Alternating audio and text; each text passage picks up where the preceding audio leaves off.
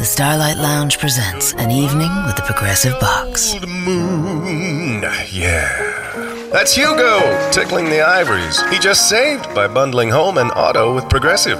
Gonna finally buy a ring for that gal of yours, Hugo? Send her my condolences. Hi-oh! This next one's for you two. There's a burglar in my heart. Thank you. Progressive Casualty Insurance Company and affiliates. Discounts not available in all states or situations. This podcast is a member of the Voices of Wrestling Podcasting Network. Visit voicesofwrestling.com to hear the rest of our great podcasts, as well as show reviews, columns, opinions, and updates across the world of wrestling. PuroresuShop.com, your only source for authentic Puroresu merch straight from Japan. Translation extraordinaire Yatsumi has helped more than 300 fans all across the world purchase authentic merchandise, and now he's bringing that savings to you. With over 300 items to choose from, PuroresuShop.com has the largest selection of New Japan and Puroresu merchandise you can't get anywhere else. Shirts, belts, trading cards, DVDs, and more from the biggest stars of Japan, like Tanahashi, Okada, Nakamura, and of course, the Bullet Club. Get them all for the same price you would pay in Japan, with worldwide shipping starting at only $6.99. For the very best in Puroresu merchandise across the world, the choice is clear PuroresuShop.com. That's P U R O R E S U shop.com. PuroresuShop.com.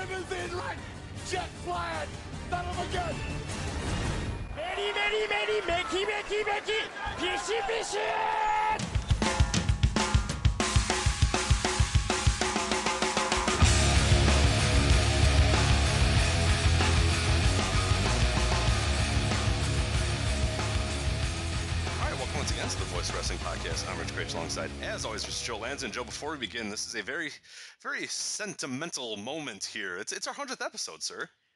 At least by the counting that I've done and the files that I've saved. But Yes, this is probably like I think roughly it's probably like 103 or because there's a few like random ones where I wasn't there and you recorded and then like you upload. I mean, there's a few stragglers, but hey.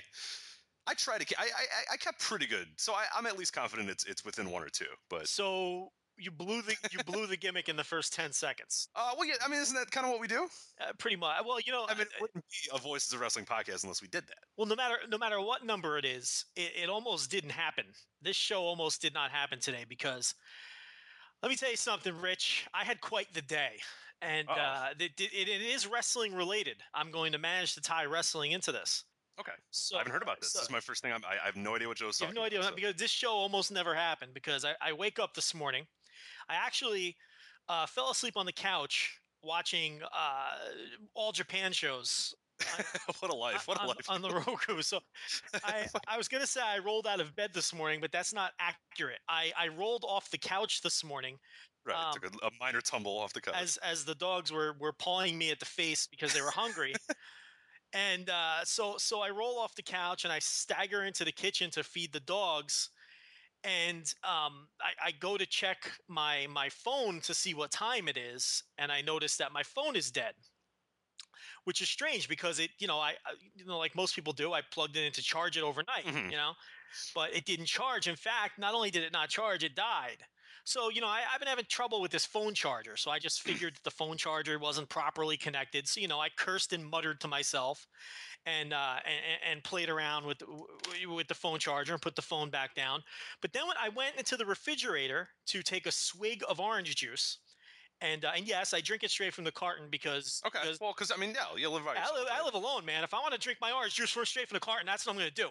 Oh hell yeah! Okay, nobody's going to stop it's one of the benefits. Yeah, it's one of the benefits. No one's going to stop me. Of living that bachelor life, I can drink my orange juice straight. From I do it too. Actually, I don't really care. Uh, yeah, absolutely. Don't let the nurse hear that. But y- No, she. I think she does it probably more than I do. She's the. I'm. I'm the clean one. She's the slob. uh, well, I'm, I'm going to get you off of that before you get in trouble. No, you get it. Hell, no. So I go into the refrigerator to take a swig of my orange juice, and I notice that the light isn't on. So then I put Uh-oh. two and two together. I'm like, hold on a second. The phone didn't charge. The light in the refrigerator is not working. I've got no power. So I go around. I'm you know I'm playing with all the light switches, and you know when you think you don't have power, you you don't you know like trying one light switch isn't enough. you got to see like, okay, well, let me try in the other room. Right. We got to try multiple rooms. For some reason, so then you walk around the house. and lamp. you- a lamp is different than a than a, a, a overhead light and a fan. Like if you have a fan, those are completely different. Like yeah, so it makes absolutely no sense. I mean, one, no, I mean it's mean, yeah, I- it's completely illogical. you've already got the phone, the refrigerator, and one light switch, but I had yeah, the fridge is a pretty good indication that it's it's over. Right, so I had to walk around the house and check every light switch anyway, which is completely illogical. So I have no power. So I'm thinking to myself, all right, maybe there's a power outage. So um, I go outside, but see, it was still early enough to where the street lamps were still on, and the, they were, you know, and they were still illuminated. So, Okay. so I, and, and then I, I, I took a, a walk down the street, and I saw some people's porch lights were on. So I'm like, this is just me. I've got no, I've got no power. What the hell's going on here? So I go and check my breaker box. All right. So fir- This is thrilling. First. I had- I'm, no, I'm on the edge of my, I'm on the edge of my this seat. ties here, into wrestling, I promise you. so I go to check my breaker box, okay, which first of all I had to figure out where the breaker box was. I had no idea Yeah. where the thing was. So it's on the outside of the back. I checked the breaker box, all the breaker, and then I remembered. I remembered what happened, Rich. Do you remember a couple months ago? Uh, the Figure Four Weekly, the Observer site, had that security breach with their credit cards. Mm. Oh, I'm. And, yep, and you, yep. if you may recall, I did. I may have tweeted from the shoot account, from the Joe M Lanza account, which you should all follow if you want to hear college basketball thoughts twenty four seven. Um, m- not much wrestling going on over there, but a lot of college basketball. But anyway, so I, if you remember, I may have even tweeted it at the time. I was one of the people who was affected. Yeah. I was too. I don't know if you remember that. Yeah. so so what happened? Luckily, I had just paid my rent. When somebody tried to put a two thousand dollar charge through mine, and I had like an hour before that paid my rent, which takes out pretty much all of my money that I have. And so they tried to put it through, and then Chase called me and was like, "Yeah, you uh, don't have any money, and you're trying to like buy things for two thousand dollars. Like, what are you thinking?" What, uh, And I was like, "No, no, no, that purchase? wasn't me." Uh, it was it was at a Best Buy in Minnesota. That's interesting. So. Verne, the the the estate of Verne Gagne was trying to, uh, See, it wasn't. or possibly Verne himself. No, he's dead right now, right? No, no, he's alive. He's in. He's, Oh, so yeah, well, he doesn't know what he's doing. So yeah, he's No, remember he- fumbling around on the computer and like, he's in. He's he's senile. oh, he's beating people up. Yeah, he's like beating people No, he up. killed a man. Oh, did he kill him? I thought he just beat him No, up. I he's know he he's in the guy. he's Oh. in the he's in the uh, assisted living, and he's and he's Mhm. out of his mind. He doesn't know where or who he is, and he actually killed one of the other. Uh, what do you you don't call them inmates? What what do you call them? I mean, residents, residents, I guess. yeah, I He killed one of the other residents in the old folks' home. So, all right, you've got people buying things at Best Buy for two thousand dollars. Yeah. I'll tell you the phone call I got. The phone call I got uh, the day of that breach was uh, from from Bank of America, and they called me up and they they said, uh, "Mr. Lanza, are you trying to check into a bed and breakfast in Bangor, Maine?" I, I wish. and I said, "No, actually, it was the opposite." I, I, went on a rant about bed and breakfast to this poor woman from Bank of America. I was like, what? First of all, Joe Lanza would never check into a bed and breakfast. Okay, that's your first mistake. A bed and breakfast is one of the biggest scams on American society. What? I, this is such a ripoff. First of all, it's like, it's first of all, it's creepy. It's like you're staying in somebody's spare bedroom. Yeah, it's like a grandma's spare It's bedroom. like, yeah, it's like your grandma's spare bedroom. You know it's going to be limited cable TV options right off the bat. If there's even, with a terrible TV, like a 1987 TV. right, it's going to be like a tube TV. UHF. You got to like put on the right UHF channel to. Yeah, and you know you're gonna have limited options if you have a television at all. I mean, you're more likely to just have a Bible or something. You might not even have a TV. Okay, so it's creepy because you're. It's like you're in your grandma's spare bedroom, and then what do you do? You pay all this extra. It's like more expensive than a hotel. And what do you get? You get bacon and eggs in the morning. What's the gimmick here? You got to go to bed early because you, you, you, you're going to be Lights out, yeah. you're You gonna afraid you're going to wake everybody else up. You're sharing a bathroom with everybody else. And you of all people who who likes to do conquests on the road, you're you're no good. That's absolutely no good. There- There's no, you know, it doesn't. Hey, you want to come to my grandma's room to like? Absolutely. So yeah, you know, gonna wake her even- up You can't yeah, even you have know. questionable hookups on the road. It's just eh, the bed and breakfast. Eh, so I went on this rant to this poor woman from Bank of America before we got around to the idea of, all right, well, Mr. Lanza, I'm going to have to cancel your. Because the bottom line is, what they do at Bank of America, you know, they gave me my money back. Yeah. And then they canceled my card. They got to give you a whole new account, a whole oh, new Oh, yeah. debit card, all this and that. And then what you don't realize is, You got to change all your fucking everything. oh Yeah. my God, I've got everything linked to that card. Rich, I never see a bill. Everything's on auto pay.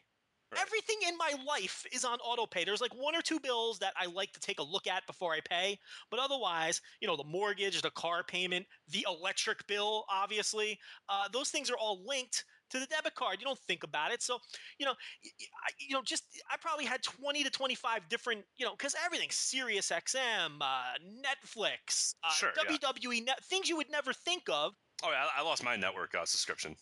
I had, to, I had to reapply for the six months when they were still doing that because Yeah, so I because I forgot. I'm just turning on one day and it was like account suspended, and I was like, oh, so what's don't know what I did, but so uh, so I go home with my with my- with my new debit card that day, and I'm I'm I'm trying to think of everything that's linked to the card. that I now have to go back and switch over, but inevitably I forgot things. So along the way, like my garbage stopped getting picked up. You know what I mean? Because I forgot about the yeah. garbage bill. And today I wake up and uh, I have no I have no electricity. So uh, I, I got to figure out. So now here's the problem. got to pay that light bill. I got on. yeah, but here's the problem, Rich. Because my phone died, Oh yeah, no. Way And I, because I I had no internet because Oh, I had no God, oh. electricity, I couldn't figure out how to get in touch. Funny. A, a 2014 problem here. Yeah. t- I couldn't figure out how to get in touch with, with- and I and I panicked. I had 2014 panic because I couldn't I couldn't get on the internet via the phone. Now my now here's the sick tease. My laptop was still working because it was still running on battery power, but I couldn't connect to the internet. So I said, "All right, I'll just do it. I, you know, I'll try to steal a neighbor's internet." So here I am out on my front porch, like with the laptop over my head, trying to pick up somebody's uh someone. That didn't work. So then uh, yeah, I go in the garage. I go, all right, I'm just gonna have to gotta drive down. I think I know where it is. I'm gonna have to drive down there, and I hit my garage door opener, and of course it doesn't open because the electric Oh. isn't on. So I can't get the garage door open. So now I'm like, all right, now I gotta figure. So That's the same thing that happens to me. I, I recently lost my power, and and, and I, I had no idea. Like uh, uh, we're talking about like 2014, I had no idea what to do with myself because my power went out, and I was like, all right, cool, no problem. I'll just watch a movie. So I, I I go over to my like PS4 to turn it on to watch Netflix, and I'm thinking, oh wait, oh right, that's power. And then I was like, that's fine. I'll just do. Oh god damn! Like there was like three things where I, I just completely forgot that. Oh right, that's powered by electricity. Like I I before I thought of anything else, I was like, all right, well, I don't know what I'll, I'll just sit in the dark. I think. I think I just went to bed at like 5 p.m. one day because I was just like, well, I don't know what else to do with my life. So this entire ordeal probably in real time took like six minutes, but it felt like 12 hours. I was oh, without any connection. I was in sheer world, yeah. panic mode. It was Like, what's going on in the world? I don't know. This yeah this story is taking longer than what the uh, than than the entire ordeal took so anyway so then i go to i go to flick on the light in the garage and again i just i keep forgetting that there's no power because there's like a little latch on the garage door opener that you have to hit if you want to manually open the garage i can't find the latch because it's pitch dark in there because i can't turn the light on then i'm in the house looking for a flashlight i, I now realize now i didn't realize this before but i do not own a flashlight so i have to get that rectified and go buy a flashlight yeah, I didn't have one either. I- That's what I found out too on that one day. I was just like, well, don't have flashlight, so I just went to bed. I don't own a flashlight, so I'm fumbling around in the dark in the garage at 6:30 in the morning, looking for this little latch so I could open up the garage door. And because I think if I don't open this, I, my life is over. I'm probably just going to die in the house with no power because I, I don't. I, I'm a grown man who doesn't know how to. I, I, I would not know how to survive without. I would never get the electric turned back on. So uh, anyway, I did eventually found the latch, opened it up. Uh, started on my way, but then I realized I was too vain to go to the electric company to pay my bill before I took a shower and did my hair. You're right. So right. I pulled the car back into the garage. but here's what I did. I left I left the car running with the phone plugged into the charger. See, I was thinking, Okay. see, see, this way I'd get my phone charged up. Okay. Two birds, one stone. Yeah, this is, gonna, this is gonna end poorly. Yeah, I'm- so- I'm, guessing. yeah, yeah. yeah. So I go upstairs, I take my shower, I get dressed. Because look, I don't know who I'm going to be dealing with when I get down there. It could be, you know, I'm a single guy. A fine little lass. Yeah, you yeah, know, it could be a female, nice young lady or something. I gotta look good, you know. So I go, I, I take my shower. I, uh, you know, I can't leave the house without showering anyway, because then I feel like everybody knows that I'm dirty. Oh, they know you know. Oh, you can tell. I feel like all tell when someone eyes are on me Yeah. because they know that I'm dirty. You know what I mean? And I- I just can't have that. So I get back down there. But then by this point, my phone is charged. So I figure out now I don't have to make the drive. So uh, I, I, I went in the house, I rummaged, I found an electric bill, found the phone number, made the call. Now check this shit out. I, I, I Oh, there's more. oh, Oh, there- this isn't over. This isn't over. no, Joe Gagne, it isn't over yet. So I call up. I tell, I explain to them what happened because you know you have to make clear. I can't just say my electric got turned off and I like to pay the bill. Then they're going to think I'm a deadbeat. I don't even Right, want them to think I'm. You're just gonna roll up there every single month and go, "Hey, turn my thing on." Sorry. So I, so I gave her the full explanation that she did not care about. She doesn't care whether I'm a deadbeat or not. It's just important to me. Did you tell her it was from a wrestling, a subscription wrestling I didn't go that far. I Oh. told her, you know, it was from the dead debit card, you know, and I, I have a new debit card. So she gives me the instructions and she wants to charge me the $20 fee to turn it back on. So I was like, ah, you know, come on. I mean, I've never missed a bill ever in, you know, like five years. You have my deposit. Do I really have to pay this fee? And we're haggling back and forth. And then I figured, you know what? Maybe the dude has to come back out here and turn it on. And maybe that's what the fee's for. So I justified it in my own mind. And I said, you know what? No big deal. I'll pay the $20 reconnection fee.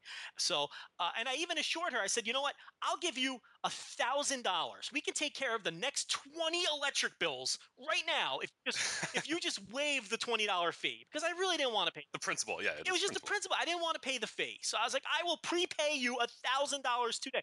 I also said that to ensure her that I wasn't the deadbeat who didn't have the money. You know, because I didn't want her to think I was a deadbeat. Sure. So I had to, I had to flaunt a little bit. I was kind of hoping she didn't take me up on that offer because I didn't really want to give her a thousand dollars. But anyway, so um, so I, I give up the fight because she's not going to give in. I agree to pay the twenty dollars. I'm like, eh, you know, that guy's got to put food on his table too. And I got to pay the guy to drive out here and turn it on. No problem. So I pay the bill. I got everything caught up. I pay the late fee. I pay the bill, and I say, when will the guy come out to turn the uh, power back on? She goes, oh no no no no no. No one has to come out there.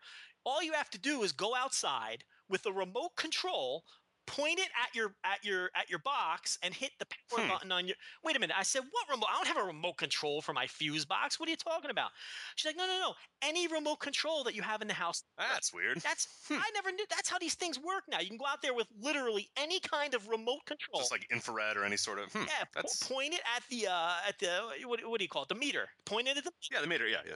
press the power button. She says you'll hear a loud click and your electric will be back on. Now I'm pissed off because now the guy don't have to come out and do it. So what am I paying the twenty dollars for? What's the twenty dollars for? I'm 'Cause doing you're a myself. deadbeat. I'm the one that's got to go out there and do it. So I go out there with and check. The, see, she said any remote. So I said, all right. So I found the most obscure remote I could find in the you house. find like your old VCR. Like, you know what it was? It was the ceiling fan remote. oh, good. Okay. Yes. no, Why would you not do your TV remote, Joe? no, no, no. I want. I wanted. To, I wanted to test her. You prove her or test her She- theory. She okay. said any remote. Okay. Rich. So I wanted to find first I had the Roku remote, but I said that's not obscure enough. I'm going to try this No, no. ceiling fan remote that I hardly ever use, which is the ultimate in American laziness, by the way. This Oh, a ceiling fan remote. Like I can't, I can't reach up beyond like a, a few feet above my head to possibly turn this. Uh, I- let me tell you something. When it's hot in Texas, the last thing I want to do is stand up and then pull like the chain no, yeah, it must be awful. on the yeah. ceiling fan. I don't. What are you wearing today, Joe? You're wearing shorts, right? I wear. Yeah, I did wear shorts. yeah, I just, I just walked this dog through snow. So. It would listen. I wore pants all last week because it was a- oh it was God! Wow. brisk 60 degrees all last. Jeez, So I- you know, but yeah. today, listen, it was up in the 70s, so I put the shorts back on. So anyway, uh, so I have this ceiling fan. we are going to talk wrestling at some point. I promise. We are, we are. See, I bought, I specifically bought ceiling fans that came with remotes because I figured if I don't have to stand up and pull like the chain gimmick, well, I do that. I could just lay on the couch, reach over for the remote, and turn the ceiling fan on from my laying position. You know what I mean? I mean, why not?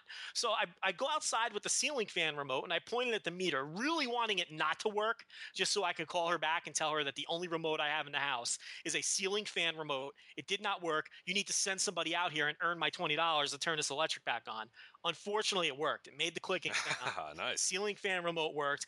And here's, you know, I know what's great about this. I come back inside and the ceiling fan is on because Oh, it double. like penetrated the wall somehow of, of I don't know what was going on. I know I didn't have it on last night. So two in one shot, turned the ceiling fan back on. So uh, yeah, I got the electric back on, and uh, I'm here to do the 100th episode. Uh, I averted disaster. Just barely. Oh, all right. and, Wow. And, and, and, Who knew? and here we are. So that's the kind of day that I had. That's a Joe Lanza story, man. I would rather. I think I'd rather hear my girlfriend tell a story than you. I think it's quicker what she does, but It, it, the- Anyway. the, devil is in the details, Rich.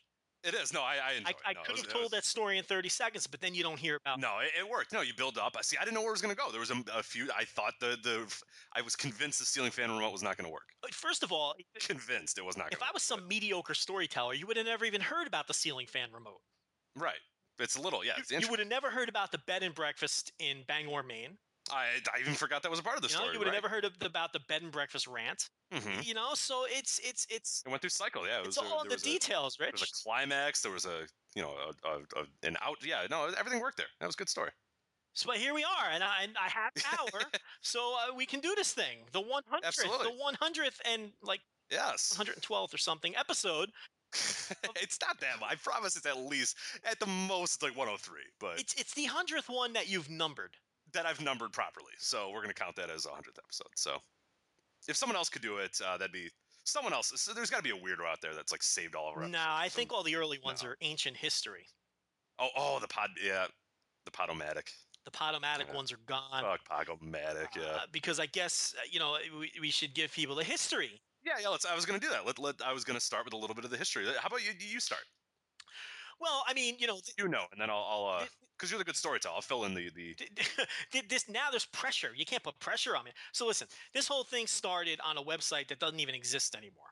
Okay, and uh, well, it does exist, but not in the form that it existed uh, when we started this podcast. And I would say that the the early versions of this thing were probably listened to. What do you think, Rich? Uh, Oh, maybe by ten people tops. Uh, if that yeah honestly like how many people were like regular listeners to that or, or regular like view because it, it was on a web forum that we were on and we were just kind of chatting wrestling on a web forum we, and we've done it for years. It was a uh, a sports video game mostly madden based we, we all got there because we played madden at some point.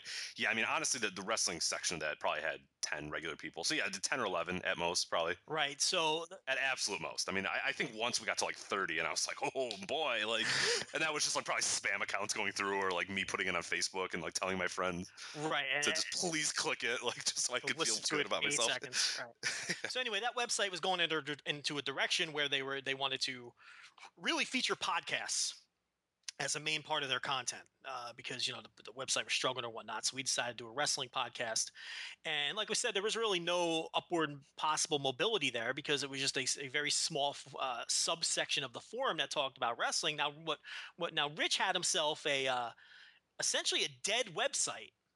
Pretty much, yeah. So I started, and, and, and people probably know this story, but I, I- went to Money in the Bank 2011, obviously the, the CM Punk, John Cena main event or whatever, and was just so inspired by the passion because the whole time I was there, we got there, me and my friend got there maybe like three or four hours earlier because it was a nice day. It's in the middle of the summer. We it's a Sunday. We have nothing to do, so we just got there early, just hung around, walked around, did some tailgating in- in the Allstate Arena, just just to kind of take it in. And there was so much passion around there, and we were listening to the radio, and it was like they were talking on the Chicago radio, like like sports radio was covering the CM Punk thing because there's a there's a big um, uh, Laurence Holmes. He's a he's a, a host on 670 The Score. Uh, he, he's a huge wrestling fan. I, that's how I actually became a wrestling fan in a lot of ways, is because he used to host at like 2 a.m. They would be like, "All right, look, you could talk wrestling from like 1 a.m. to 2 a.m. or whatever on like Wednesdays or whatever. Like, just don't have it like coming to any time when anybody can possibly listen." So I, I would always stay up and listen to that or whatever. So I mean, he's passionate about wrestling, and this got him. I mean, he was real into the CM Punk thing. I, there was just this passion around, and obviously, if you were if you watched that event live, you you know how that crowd reacted, and and and just being there live was just a the, the, the most like it was just a, an unbelievable moment to say, hey, look, this wrestling is so it- it's so stupid sometimes. It's so dumb, but man, it's passionate. Like the fans, there's nothing more passionate than when fans really, really get into something and really sink their teeth into something. What, just how different it is than any other sport. And I've gone to hundreds, thousands of sporting events, and nothing ever match what I uh, what I felt there for a fake sport where we kind of knew the result anyway. You, you know what I mean? Where it's just nothing can can can get anywhere near that. So I went home. I still had adrenaline like crazy. We went somewhere afterwards, and like I had work the next day, but I was like, no, I, there's no way I'm sleeping. So I went and I made a little website, and the website, the whole idea, and it was Voices Wrestling from the beginning. I don't know how. I think Voice of the Voiceless was was where I kind of came up with the idea for it. And I said, what I'm going to do is wrestling fans are passionate. Wrestling fans are cool. They're interesting.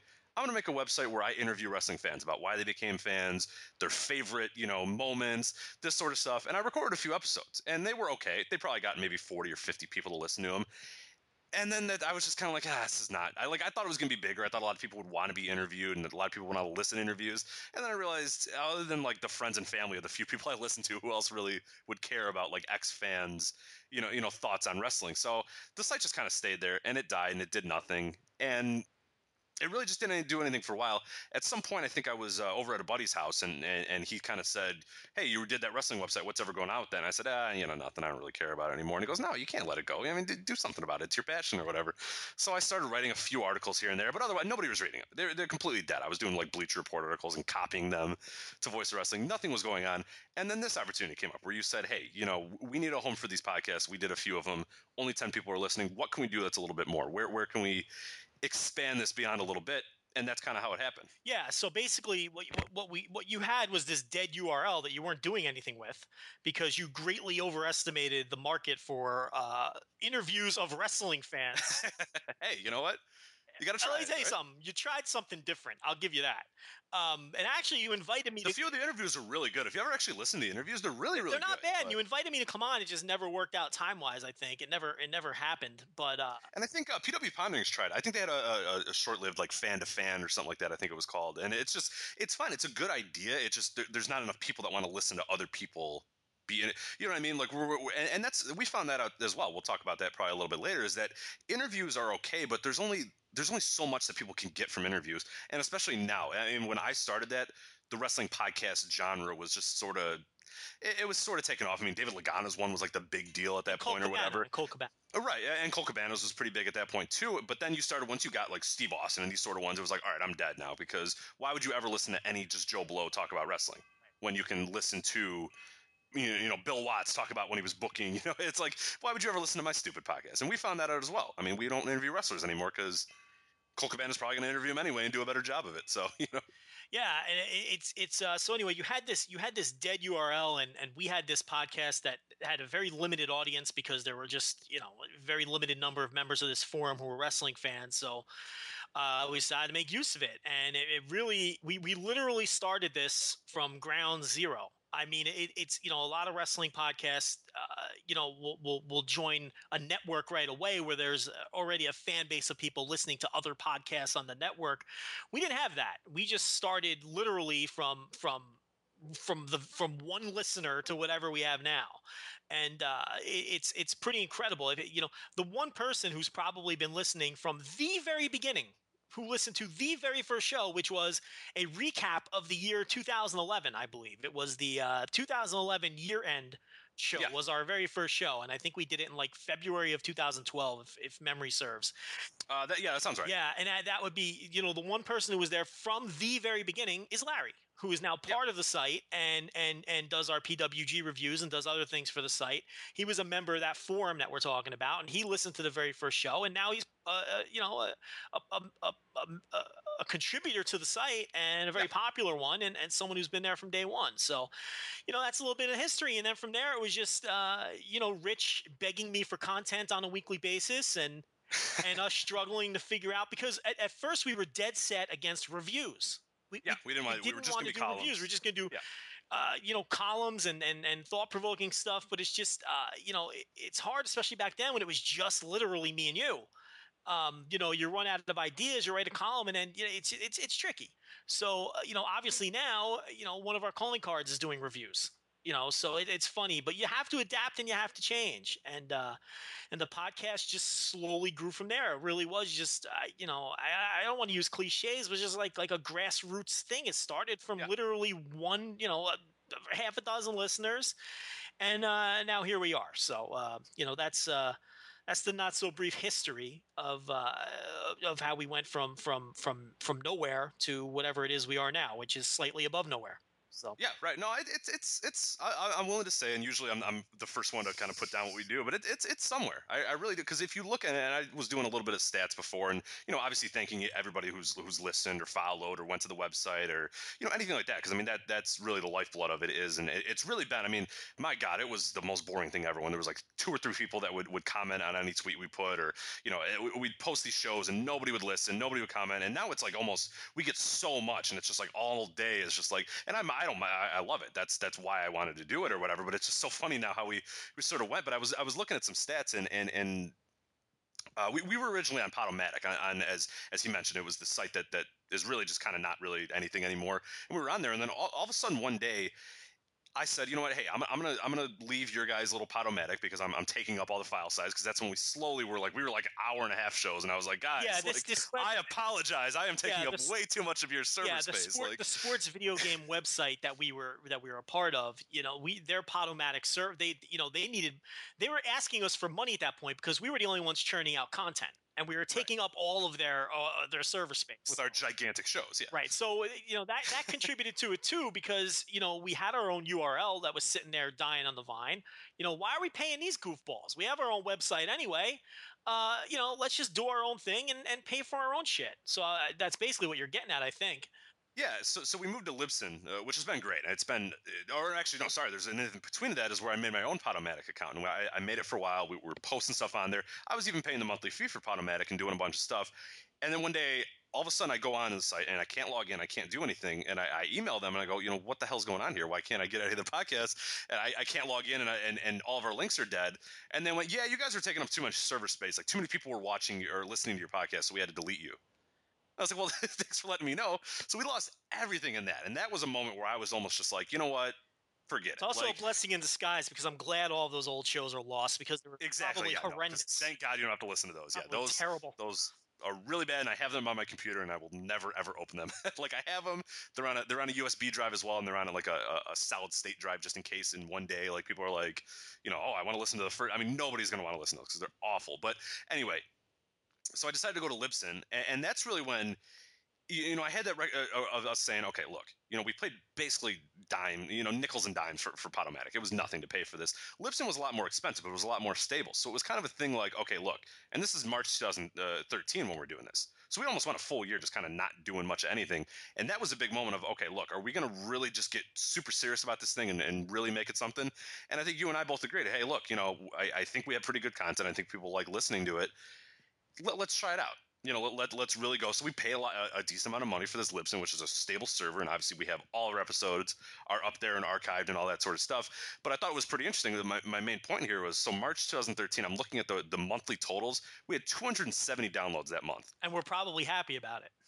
We were, ex- I'm sure, ecstatic about that. And then the slow build, where where the next month after that we get 449, then we have 865. Then in, in June of 2013 we get a thousand. Oh my God! July 2013 we're back at 500. Okay, let's show. And then we sort of hovered around a thousand for a little bit.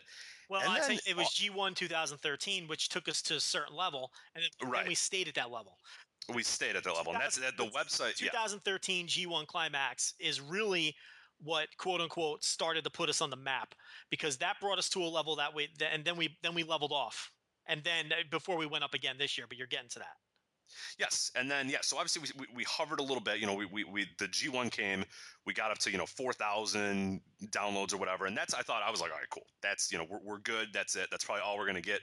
August 2014, we we broke 10,000 downloads in a one month, and that's just for the podcast. That's not even about the website, and we haven't gotten anywhere near under 10,000 since then. right which is incredible. Just just unbelievable that we, we you know went from two and, and in this amount of time as well, which is is is a testament obviously to, to everybody that listens to this podcast and the amount of people that listen to it. But just something I- just something to be proud of of, of the extent that we've grown in. in it, it's taken a while. I mean, it's almost taken two and a half years, three years, or whatever. But it, February it's just, 2012 was the first show. Right. exactly. So there you go. Yes, but it, it it's it, it makes it all worth it when you kind of look at numbers like that and you go, wow. I mean, like we do this hard work. We do these like ridiculous three hour podcasts or whatever. I don't eat until, you know, 11 PM on these days. But when you see numbers like that and you, you get these interactions, you get people that say, Hey, you know, I listen and, and it's great. And here's my favorite moments. Like throughout the day, I was getting people to send me their favorite moments and stuff. And it, it, it makes you feel pretty happy about like, you know what I mean? It's just, it, it's not to be, I don't want to be braggy because really it, it's all Rich, you on, you know, pat yourself on the back. If you want to be proud, you be proud. If they don't like it, they'll, No, it they'll. X click out of there. Who cares? You, this is you, you. You got your hundred show here. You've been excited about this all day. Yeah. You've been bragging about it. Do not apologize for being proud of yourself. Well, I am. So that's all I can do. Don't make. I'm not- I'm not a very- Don't upset me. Just Oh, I'm not. Oh, are you upset I'm now? getting What'd you, fired up here. what are you You don't have to apologize for being proud of You're the right, growth here. You, you know, you've done a nice job. And let me tell you, let me tell people something. You know, I come on here and I rant and rave and I scream and I stuff. Rich does everything on the back end. And when I say he does everything, Th- He does everything. I don't do a damn. I can't. I can barely put a picture uh, on a damn review uh, without it. He does everything on the back end. I exaggerate a little. I'm a little more functional. Than I was gonna say you're not that. we play it up a little bit. I mean, you put the you put the Sin- uh, the uh, the Sin Cara Curtis Axel medium res photo up this weekend, so I, I've gone from which I changed. I think I had to go change. I've gone from finding low res pictures to medium res pictures, and soon I'll be able to identify high res pictures for my reviews. But uh, but but Rich really he does everything on the back end. Not only that, Rich is very aggressive in seeking out new writers. Uh, he's done a good job with that. Um, nearly every writer that we've brought on, and they all do a great job. He brings these guys on. I'm like, ah, this guy fucking sucks. And then two weeks later, I love. I, it turns out that I, I love what the guy is doing. You know, because you know, Rich goes out and finds these guys, and, and he has he has a nose for finding these talented people, and uh, and they all and and and I'm always a, a, a crusty curmudgeon about bringing new people on, but then they always work out. You know, so uh, he's done a good job on that front too. He really handles everything on the back end. Now, um, you know, there have been times, um, you know, pulling back the curtain a little where I've put my foot down on certain decisions, or or or, or you know, I'm, I'm kind of the. A lot of times, there's we we've had a lot of different business dealings that nobody ever hears about, and different negotiations with different websites, different people, uh, and whatnot. And Rich likes to position me as the bad cop sometimes. You know, I Oh yeah, I could you're you're good at I it. can always tell when Rich doesn't want to tell someone to go kick rocks because I'll get I'll get an email that's just sent to me without the other guy attached, and and and Rich will be like, "Uh, what do you want?" What do you think? Whenever Rich says, "What do you think?" it means Rich wants to tell the guy to go to go take a hike, and he wants me to do it. So then I'll have to write a uh, you know a a a a nicely worded "go kick rocks" email to people when when you know business proposals are sent our way that are not beneficial to our needs, which which happen a lot. And and that's another sign. You know, that's when I kind of knew we were growing too, when we are getting all kinds of wacky offers from Oh, yeah. um, writers coming out of the wood, not just writers coming out of the woodwork, but but different business opportunities and companies coming out of the woodwork and and sniffing around and you know most of these things you know you're, you're grateful for all of them but you turn most of them down you know and and and, and websites that i think would surprise people who wanted to, that wanted to do business with us and it just you know it just wasn't beneficial just wasn't the right deal at the right time. So there's a lot of that that that, that goes into it too. But yeah rich really you know he he he he he does 98% of the back end um, on the website so all, all that credit goes to him Well, thank you. But I mean, it's everybody. I I, I don't want to take too much. I, I really. I mean, without, I'm an idiot. Let's be honest. Without the writers, I mean, obviously you and the G1, co- and really, I think a, a lot of the credit.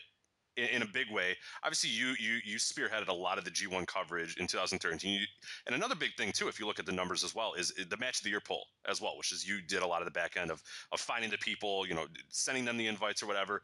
But another guy too, in addition to you, I I think in a big way is Brian Rose. And this past August for the G1, I mean, just unbelievable. A guy that just, no matter what, was like, yeah, I'll, re- I'll cover the show. I'll review it. Like, no matter what, 4 a.m., 3 a.m., 2 a.m., 1 a.m., it didn't matter. Brian Rose is like, fuck it, I'll do it. Yeah, I don't I, care. I Like, joked around a lot, but the 2013 G1 really did take a physical toll. Um, oh, no, absolutely. I mean, you know, I, I don't want to act like I was the one in there taking the bumps, but you know, staying up till seven o'clock in the morning, you know, nine nights out of eleven nights, it it, it really it took me weeks to really get normal from that. And this year, I was kind of dreading it.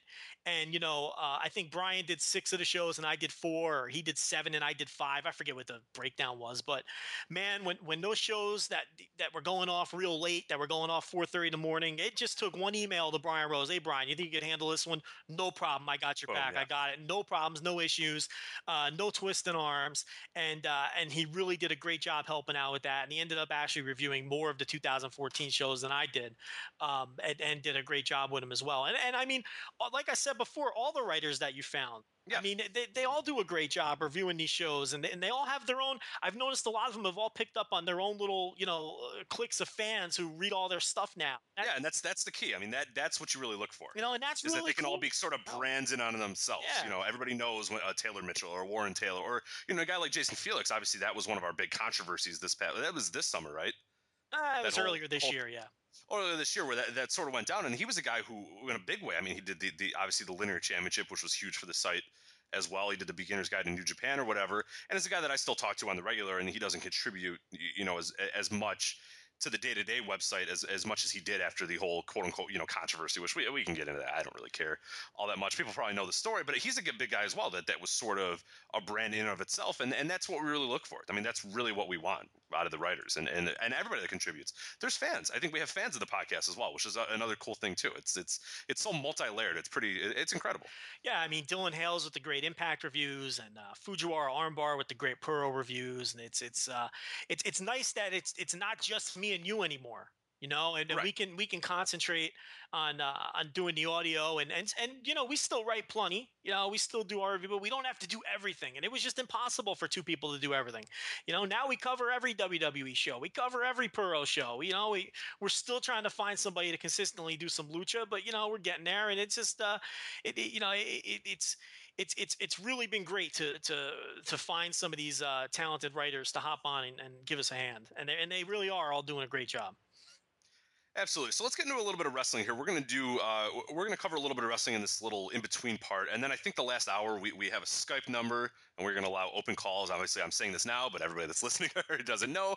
But we're going to mention it on Twitter and, and, and you'll see it the last hour will just kind of be an Ask Us Anything, a, a wide open, take calls and, and, and see what the hell happens. It, it, it might be zany, it might be insane, might be awful, there might be trolls, but and, thi- and this it, was not it, right? tested, and we have no idea.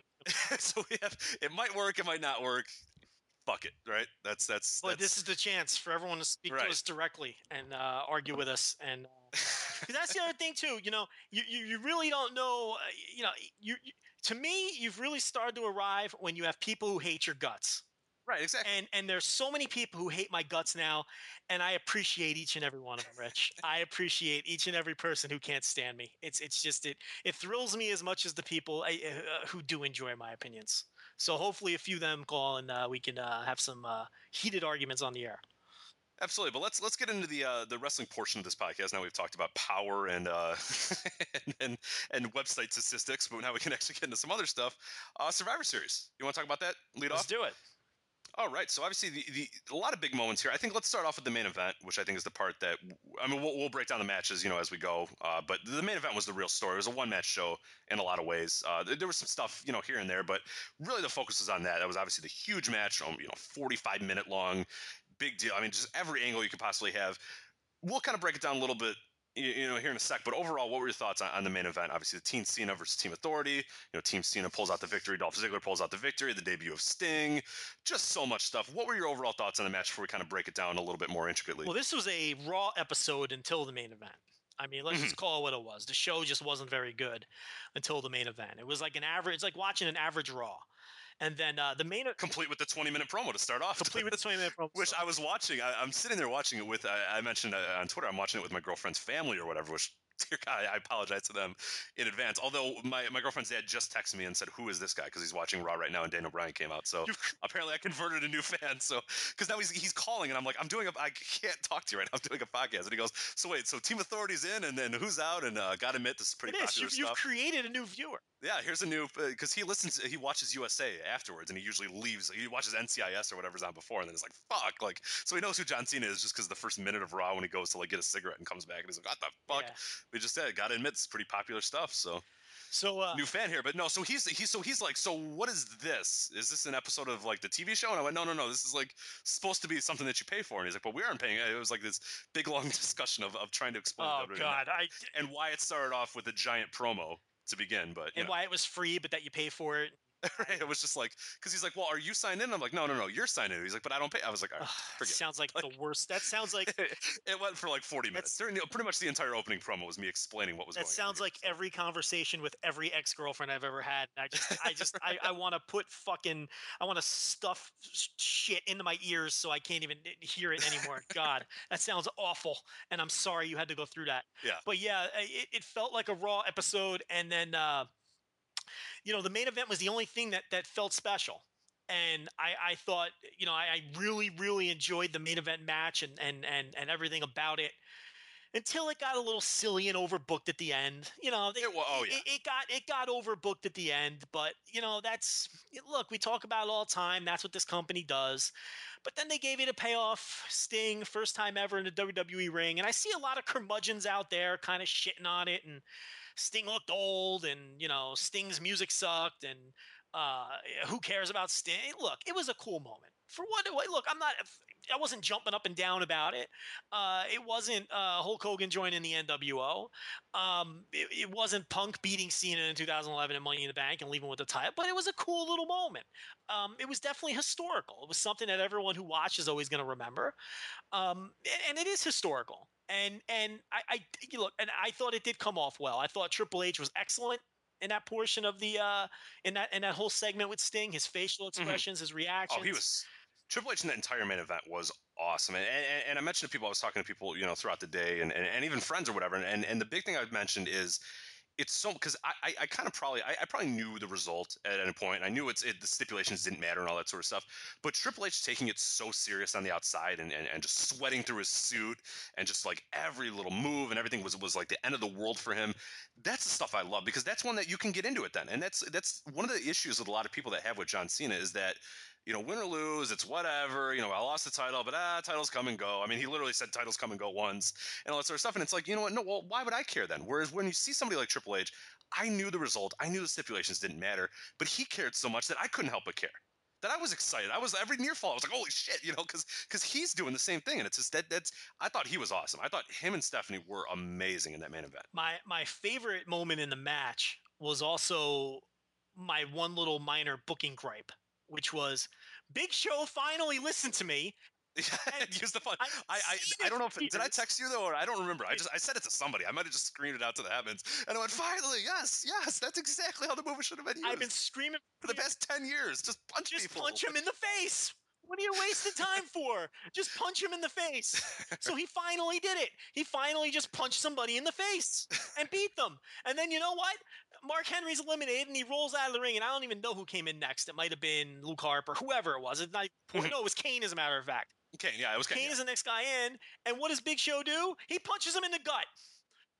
Why didn't you just punch him in the face? So one, you know, one second earlier, I'm all proud of the guy for finally growing a brain with his stupid finisher that has the worst psychology ever, and then it goes right back to stupid Big Show who forgets that all he has to do is punch the guy in the face. So, uh, yeah, but I was happy that he finally did it, and uh, I, I couldn't believe it. I could not believe my eyes. But here's the thing: the, in all seriousness, though, that was the one little booking wrinkle uh, that I thought didn't work. Because if the plan was for him to join the Authority later in the match, why would he eliminate Mark Henry from the match? Right. You, you know, if they were going to do the nano elimination with Mark Henry, which was fine and an interesting way to start the match, it probably would have been smarter to let Ryback get the quick finish over Mark Henry, uh, and that would also work on two levels. It would also work from the from the, from the aspect of Ryback also ultimately would end up being the first guy eliminated from his team. Right, and really was a nothing in this match right, so, overall. So which if, is... if you let him eliminate Mark Henry, eh, you know, in under ten seconds, you give him a little bit of rub before you eliminate him. But as it was, he kind of just got eliminated and you know was an afterthought in the in, in the match. So I would have had Ryback eliminate Mark Henry instead of Big Show for for the, for both of those reasons. But other than that, I thought the rest of the match up until it got wacky and zany at the end Mm-hmm. Uh, was guys selling for like 45 minutes while yeah i mean you know, like seth rollins got the zigzag and just had to sit there for like 15 you know everyone minutes everyone talks about seth rollins selling the zigzag forever what about earlier in the match when uh, before uh, many of the people were eliminated and, and they were somebody did a, they did the dive sequences and uh, you know I forget who did the dive, but you know about eight different guys caught this person who was doing it. Mm-hmm. Big Show must have sold out on the floor for literally ten minutes, and, and he was one of eight people who caught the dive. So That's that, a big dive. I thought that was pretty ridiculous too. But if you want to talk about some some some long term selling that did work, I thought Dolph Ziggler was incredible this oh, match, yeah. and. I, I, know that you said you know they can make a star off of this, uh, but here's the thing: in, in reality, the reason that he was he was really the best suitable person right. in the match to be put in the position of taking the long beating, then selling the long beating, and then making the hot comeback at the end. I mean, that's really the only reason he was probably in the match to begin with, or put into that position to begin with. So I don't expect them to do anything with Dolph Ziggler Kamamavi. I mean, you're right. If they wanted to, they could. But I just think that he. Was, no, no, you're absolutely right. Because it wouldn't make sense if Cena was the one taking all that. I mean, that that's just yeah. No, yeah, it, it and, and or or or or, uh, or or Eric Rowan. You know what I mean? It had mm-hmm. Ziggler was best suited for that role. So I think that's why he got got that role. Um, but he was fantastic. He was he was he was nothing short of fantastic in that match from start to finish. He really was great. I mean, and and we throw that around a lot, but Ziggler was great in this match. Um, you know, other people look, everyone in this match uh, held up their end of it. I thought everybody here was excellent. Um, and and again, I could excuse the the the, the extra wacky booking at the end because they were Mhm. setting up the Sting thing. And I'll tell you this: if that didn't leak, I don't think people would be as sort of, you know, I, I'm getting, I'm seeing more negative about the Sting thing than positive. Not so much negative, but more of that it's not so much of a big deal. I guess. they're- they're- yeah, right. That ah, you know, just if if it didn't leak first, and I think if it would have caught people off guard, I think people would have been uh, would have been more positive on it. Um, you know, I'm not a big Sting fan, but I'm also not a big Sting. I, I, I'm kind of neutral on Sting, but I have to admit, I thought it was really cool seeing him in the WWE ring. I, I was the same way, and that, that was actually what, what led me to uh, earlier in the day. If people were following us on Twitter, I was sort of trying to gauge, and, and I talked to a few buddies as well to kind of get their idea of, it as well, of who's the who's the because there's some fans I see that just when Sting comes out, and, and we talk about it's it's the Observer Hall of Fame discussions that we have too. That people there's a subset of fans that just Sting is it. Sting is their guy. They're, they're and, and I was really trying to figure out what the age demographic was of those sort of people, and and what I think I came to was early 30s to mid 30s.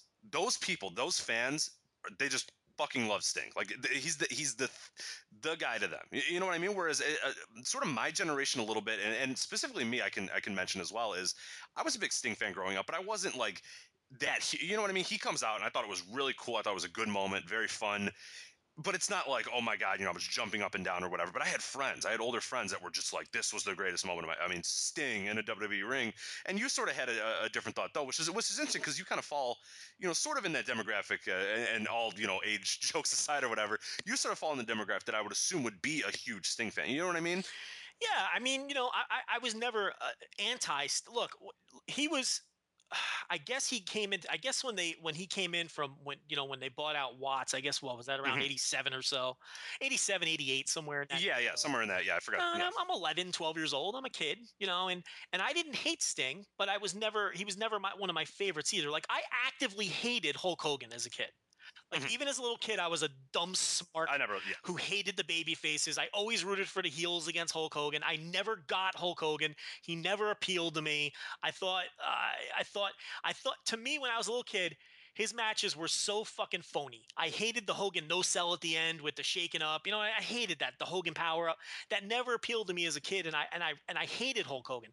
I never hated Sting. I, he was just a guy on the roster who was, oh, okay, I'll, I'll sit through this match. You know, if I rented a VHS or something, I wouldn't fast forward his shit. You know what I mean?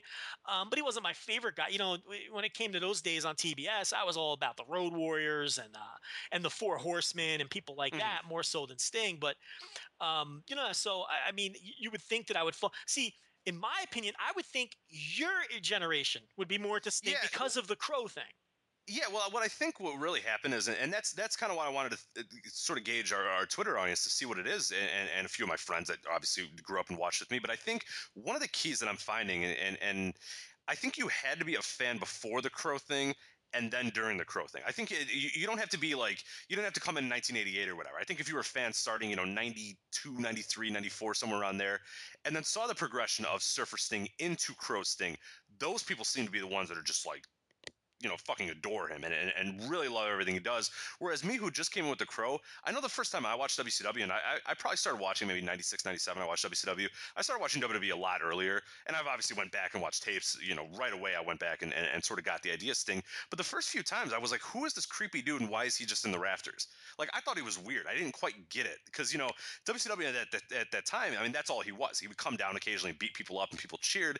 I had no idea the backstory or whatever. So i feel like a lot of people that understand why he became Crow Sting really adored him more than the people that just kind of came in when he was Crow Sting. You could be. on- That's I at think. least I what I think. thought, you- yeah. you could be on the. su- I mean, you know what? Good for them, and I, I hope they, they they enjoyed that last night. Yeah, absolutely. no, and I thought it was we're, and, we're, and we're recording this during Raw, so we have no idea what the follow up is. And if, the look, so far, there's nothing. it, it could be awful because we know how they don't follow up on things very well. And hey, look, they may not follow up at all. I mean, they never. There's been things that they've done on pay views that had people buzzing, and then they never followed up. Period. Um, so who knows what they're going to do tonight? I, we can't even speculate. We won't bother because it's it'll be irrelevant by the time people listen. But Um, I, I liked it for what it was. Um, you know, it's it's like I said, I don't really see people shitting on it as much as kind of shoulder shrugging it. Mhm. You and I, and I, I, I guess okay, but I mean, I, I'm usually more cynical than most people, and or more grumpy than most people. But I, I, I, I don't know. I, I kind of got That was a cool it. Moment. I thought it was cool. It's one of those moments that I, I think no matter what, and then the follow up is obviously the big thing that matters. But I think right now, you're talking about it right now afterwards. It's one of those moments you're going to kind of remember. I mean, it's it's a it's a poignant moment. I mean, it's the the guy who's never debuted in, or was never in WWE is finally there. You know, that's a big moment, regardless. And uh, look, I'm someone on record for you know the last two or three years. I would like to see the Sting Undertaker match, and it doesn't look like it's going to happen. But I wish it would have, only because look, no, it wouldn't have been a good match. It probably would have been a bad match. But think of the moment. The moment would have been cool. And you know, at, at, at WrestleMania on that stage, I, I would have liked to have seen them go nose to nose. And that's what people would have remembered anyway. Nobody would have remembered the match as much as the moment anyway, whether the match was good or otherwise. So I was kind of hoping that we'd get to see that moment. We probably won't now Mhm. unless they do some kind of tag. And even then it'll kind of be watered down, but it, it sure it sure seems like they're going towards some kind of Sting and Triple H thing. I mean, Yeah, it's, that- it, that it seems yeah. that way. Um, you know, and, and maybe Undertaker really is has just had enough after that disaster last year with Lesnar. Um, but I do kind of think it's a shame. And you know, one thing, you know, there's a lot of it, it's it's a lot of eggs on people's faces. Who you know, there was a lot. There was a a, a certain group of fans. Oh, WWE fans won't even know who Sting is. I mean, come on, give me a fucking break. you know, it's it's. I, I, I I don't know. I don't even want to waste any more breath on that. That's just stupid. But uh, and a Sting Undertaker match. I don't. I don't even know why people were debating that. That would have been huge. Yeah, absolutely.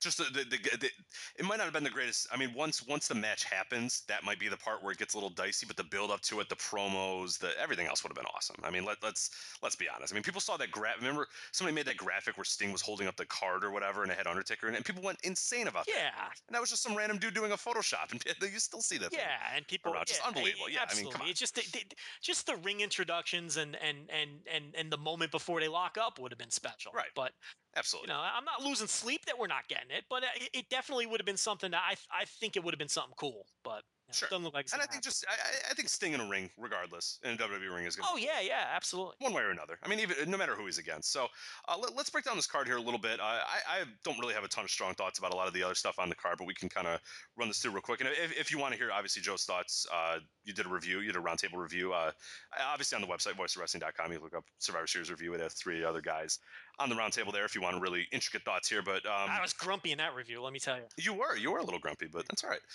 Um, I was in a foul mood going into that review. So well, it was the Rams, right? I didn't like. I didn't watch. I don't watch football. I, so I I, didn't like the way the end of the. Rams game was booked, and it, it really bothered me how they lost. Screw job was a and, screw job uh, finish. Oh, what? oh, And actually, no, right. I read something about it. It was kind of a screw job, right? It, it was a screw job finish, and I Ring the bell, yeah. Roger Goodell told the refs to ring the bell, right? And uh, the phantom penalty on the Tavon Austin punt return, and then uh, of course with the interception with 50 seconds left to lose the game, effectively ending the season. So then I went right into Survivor Series, very grumpy, very grumpy, and uh, it's reflected in that review that everybody should go read. Absolutely. So we'll start with a few of the pre-show matches here, real quick. Fandango, Justin Gabriel.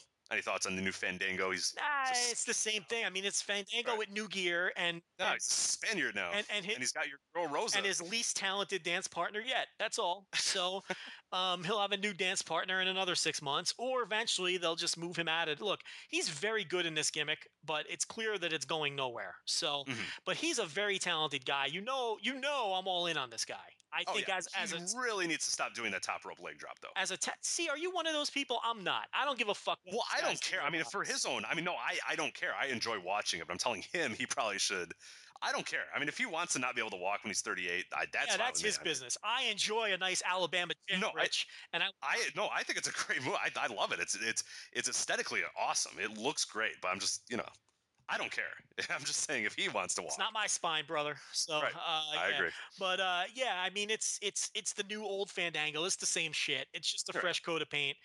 With Um, longer hair. you know, it's it's. And I kind of wish they'd finally do something with Justin Gabriel, but that's never going to happen. But then again, you know, they're doing something with Tyson Kidd, so who knows? Maybe they will. Yeah. It seemed, you know, it, yeah. it looked like they were going to do something with both of them, but on NXT. But then Gabriel kind of remember Gabriel was part of that whole Tyson Kidd thing Yeah, in the was. beginning, but then he kind of just disappeared.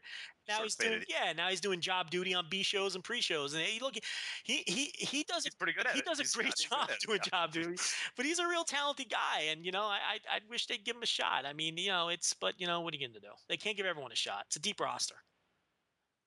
All right. Uh, then we had Jack Swagger versus Cesaro. The downward slide of Cesaro continued as Jack Swagger beat him in about a little over five minutes. But uh, yeah, this was kind of this was not as good as it could have been. I mean, They th- did- th- well, I mean, look, they crammed the last five. They yeah. They crammed the last five minutes of a really good match into a five minute match. Right, exactly. and and they did what they could and it was fine for what it was you know and it's two guys that i really like and and i thought they were smart to kind of do they, what they basically did was they, they did the hot closing stretch of a 15 minute As you said, yeah, I think that's the perfect way to say it, is it was a 20 minute match, but they cut off the first 15, gave you the last five, and did it in you know the time they were given. They probably it, it almost looked it almost felt like they knew they they had a 10 minute match planned out, and they said, hey, you got five. And they went, okay, well, we'll just get right to the the ankle selling part, and and we'll get right there. So that that was yeah, but the Cesaro thing is very dis. I mean that that's.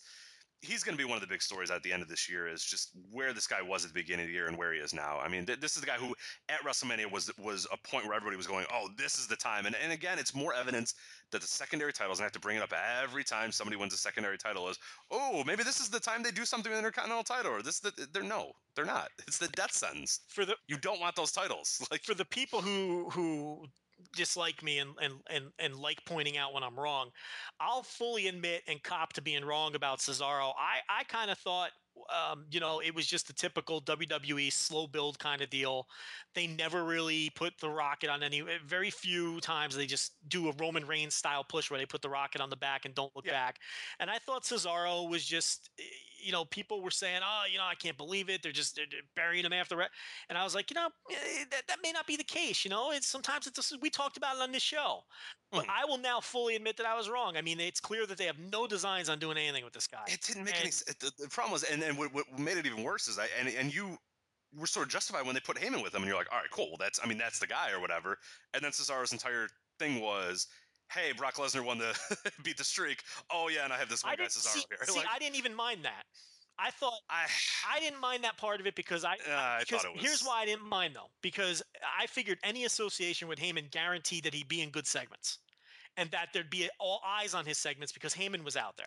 okay, And- okay, and I'll, yeah. So I, I was okay with that, but it just didn't. You know, I thought they gave up. I It never clicked. Yeah, well, that's the thing. I never would have split them up. I, I still don't understand why they didn't keep him with Heyman. But uh, I, I don't know. It's just I, eh, actually I do understand. I just don't. Someone doesn't believe in the guy. That's the bottom line. Yeah, right. Someone just doesn't get it and doesn't believe in the guy. Maybe he rubs someone the wrong way. We've heard we've heard stories that that Vince just doesn't get him and doesn't Right. understand. like people brought up those comments about the Cena order. I really, really don't think it's that. I- I, just I think it's think overall Vince just doesn't get it. I, like you said, I think it's a bigger. It, I mean, we, we look at it's. It's not like the guy's ever been booked for more than a few weeks properly. You- know what I mean? It's just they've never really give it going all the way with him. It almost feels like Ever. at times um, that they've convinced uh, Vince that they should move forward with him, but then Vince just It's one week trials. It's like a week trial, and then something bothers him about one of the matches, and there then was he a goes, "Okay, that's the end of that." Yeah. Other than that, solid, there was a solid couple month run there early in the, Mhm. you know, right up through. Oh, he was in elimination chamber. Yeah, he was a big part yeah, it so you know, it, it- he did have a, a- but it's just I don't know. That's the story that you know you read in newsletters and stuff that Vince just doesn't get the guy. So Yeah. maybe it's just Vince is the roadblock. Who knows? Whatever. All right, then we started the uh, the pay per view with the the fatal four way tag team title match. It was the Miz and Damien Mizdow, Golden Stardust, oh, no, no, no, Rich. We started the pay per view with a 20 minute. Oh right, right, we mentioned that at the top. Yes, the the, the Raw segment where everybody talked and, and John Cena came out. You know, some people, some people jumped in our Twitter feed and made a good point. You know, with this being the free month for WWE Network, that might have been their way of catching up with people who don't watch Raw sure. as to what the hell was going on on the show. Mhm. Now, you know my opinion on that. I don't, I, I, I, don't believe in that. I believe people are smart enough to catch up on their own.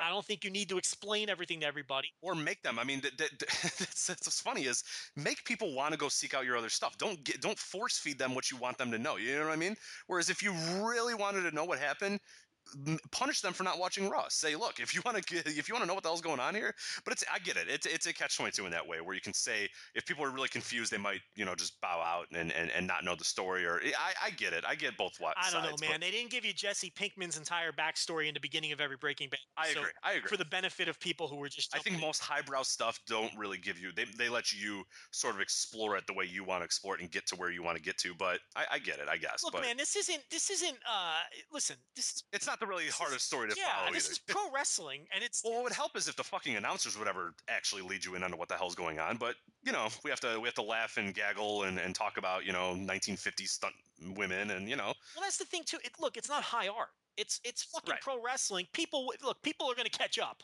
Okay, they write this stuff for children and and and people who aren't very smart to begin with. So the people watching for the first time would have caught up. All right, let's not pretend this is high art. So it really wasn't necessary to do that segment. But anyway, uh, on to the first match. Okay, first match, obviously the Fatal Four Way: uh, Miz, Damien Mizdow, Golden Stardust, the Usos, and Los Matadores. What'd you think about this? It guy? was a raw match. There was nothing wrong with it. It was completely inoffensive, and I have nothing to complain about.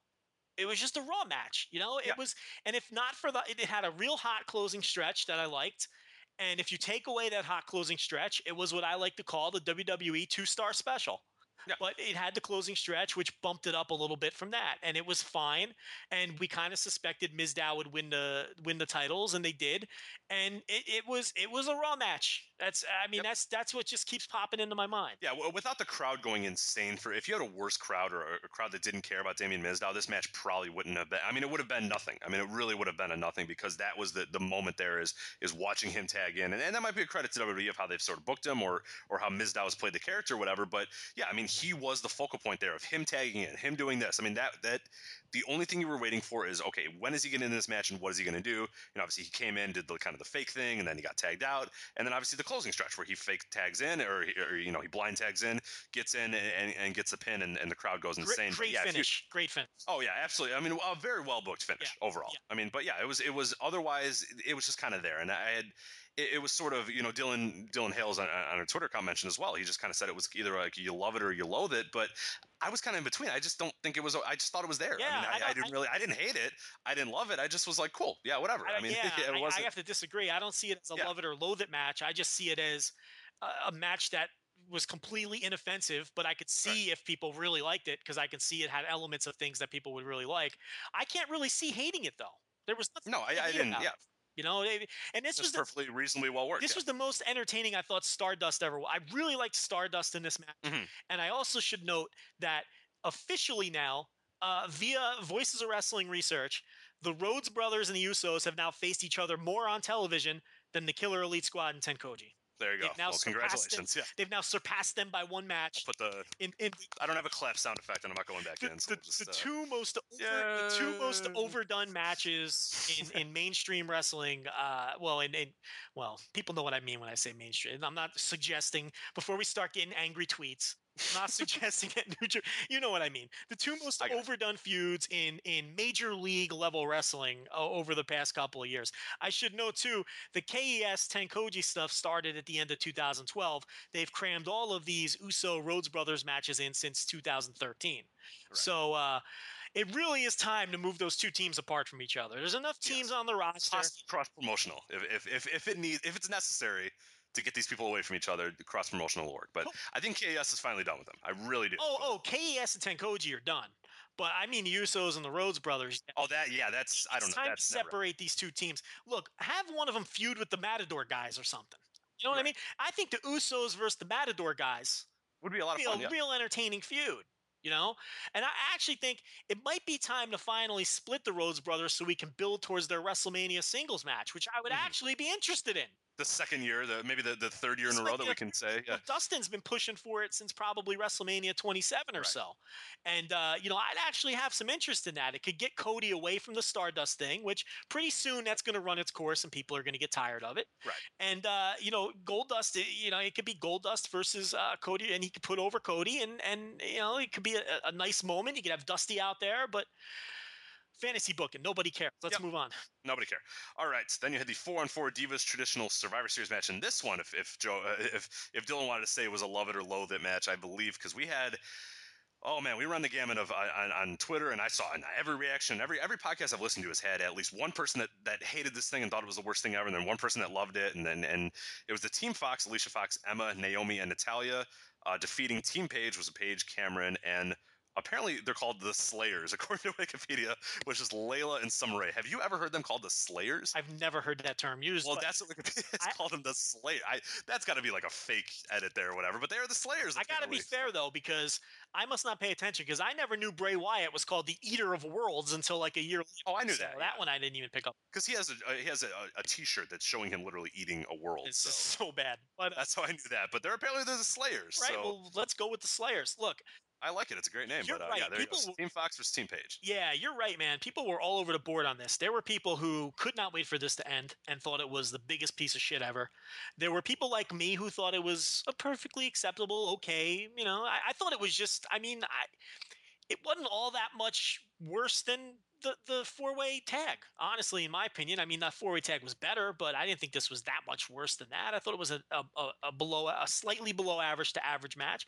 But then there were people who thought it was fucking great we were getting Twitter responses from people who thought that this match was incredible.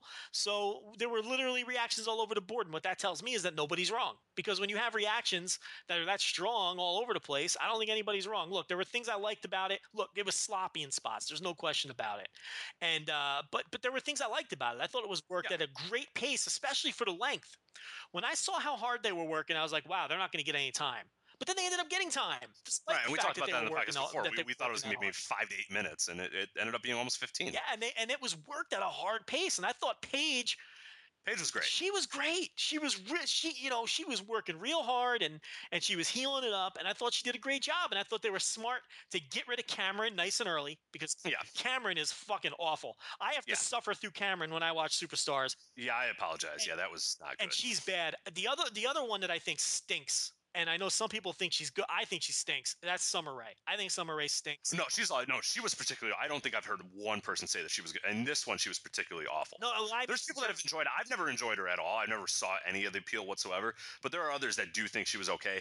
Universally, everybody thought she was the absolute dirt worst here. Like one of the worst performances ever. She was really bad in this match, and she's bad every time I see her. And the, here's the thing about it: I don't see the light at the end of the tunnel with her. I don't. I just don't think she's athletically competent enough to compete at this level. Um, man, those are WW. How am I using the, these? Those are athletically compete. Yeah, no, but you know what I mean. It's like I, I got you. Yeah, I don't think she's. I don't think. Uh, uh, it, it looks like she has two left feet, and you know, yeah, no, she can't. She can't move. It's just yeah. It's, It's- it's awful. It's, like- it's like you would think that someone it- who's uh, has dancing ability right would be able to move their feet. it's not but- all that much different but she's she's someone who to me looks like she's never gonna completely get it when it comes to wrestling I, she, Mhm. I but you know instead of just beating up on her and cameron you know the other everybody else in the match was very good and i'll tell you what natalya wasn't even focused on and No, this was still uh, to me uh, you know an average match Emma arrived back on the scene. You know, like oh wait, we have this we have this woman who's she got to shine a little bit yeah. you know I mean, she had some uh, a few sloppy parts here and there, but otherwise she she was featured pretty well and and, and did well in it. this was I the thought. Paige show Yeah, absolutely. This this is all about Paige, And- and, and- the booking was, was surrounded around her and all that stuff too. and i but- wonder if you agree with this i think this was the best clean sweep in survivor series history Ooh, what, what's because you you did the study now. Clean, Yeah, okay, so clean we have- sweeps are always terrible.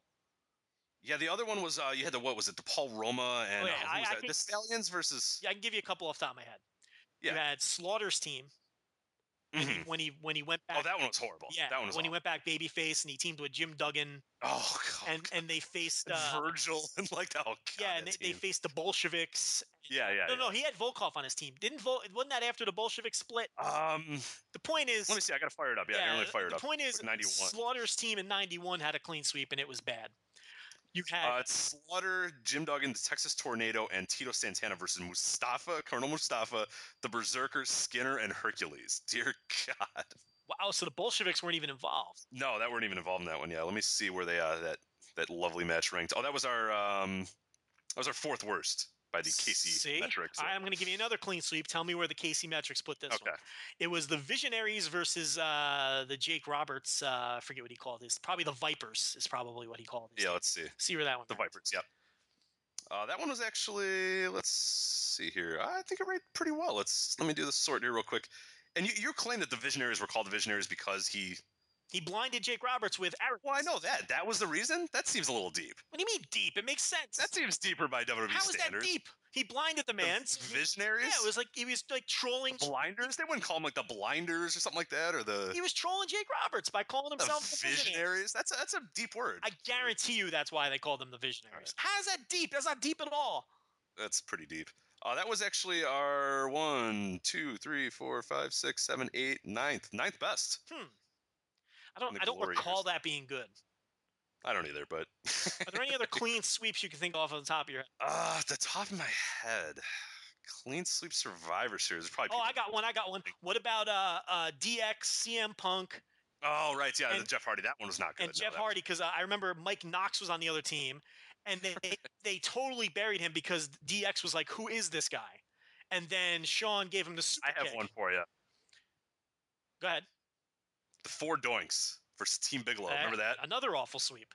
I'm telling you, this women's match was was the best Yeah, clean sweep. Uh, we have oh god, the Royal Family, uh, the uh, the Jerry Lawler, and the uh, the Clowns, Yeah. Another was awful one. Clean sweep. and then uh, Undertaker 1995 Survivor Series. I have no idea what this Give thing is. I don't remember. I don't know. I don't. I don't know. Yeah, I'm looking at a, a, a playlist right here that's got it. Uh, clean sleeps. Let's see, the Undertaker 1995. I do not remember. I just watched this damn one like two days ago. Uh oh, the dark. Oh, never mind. I remember this now. So this team, they're they're called the Dark Side. This team, Joe. Okay. Uh, if you could give me 1995, who else would be on this team Dark Side?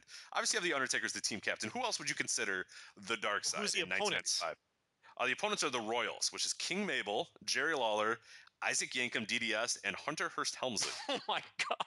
With Sir Mo, by the way, in case you're curious. Sir Mo was in the house. So this is a babyface Undertaker team. Yes. Called the Dark. They're, they're called the Dark Side, and the way they were dark is they all wore Undertaker T-shirts. So, okay, I, I have no clue. Who who are they? all right. So, well, obviously Savio Vega, Oh, obviously. obviously Henry O. Godwinn. Ugh. Can you get the fourth? Is Joe? it Phineas or was he not around yet? It's that Phineas was not around yet. No, I don't. I don't know. Who is it? This guy made a difference in this team. Oh, it was Fatu. Fatu was, there. it, yes. It was make a difference era Fatu. it was it was walking the streets wearing a leather jacket. Fatu. Uh, wearing no, no, no, difference. wear, wearing a wannabe eight ball jacket, but it wasn't. but it wasn't really an eight ball jacket. but just Um, walking down the streets, it's- just making a difference. Just walking down the streets, Making, making, a difference. That's right. Being stalked by the Samoan gangsta party, Right. who never actually ended up. Just walking down the streets. You know, I have zero recollection of that. I just watched that two weeks. Ago. Like it's like But it sounds awful. last I'll week I if watched it. It's If you say not it's good, bad, I'll no. trust you.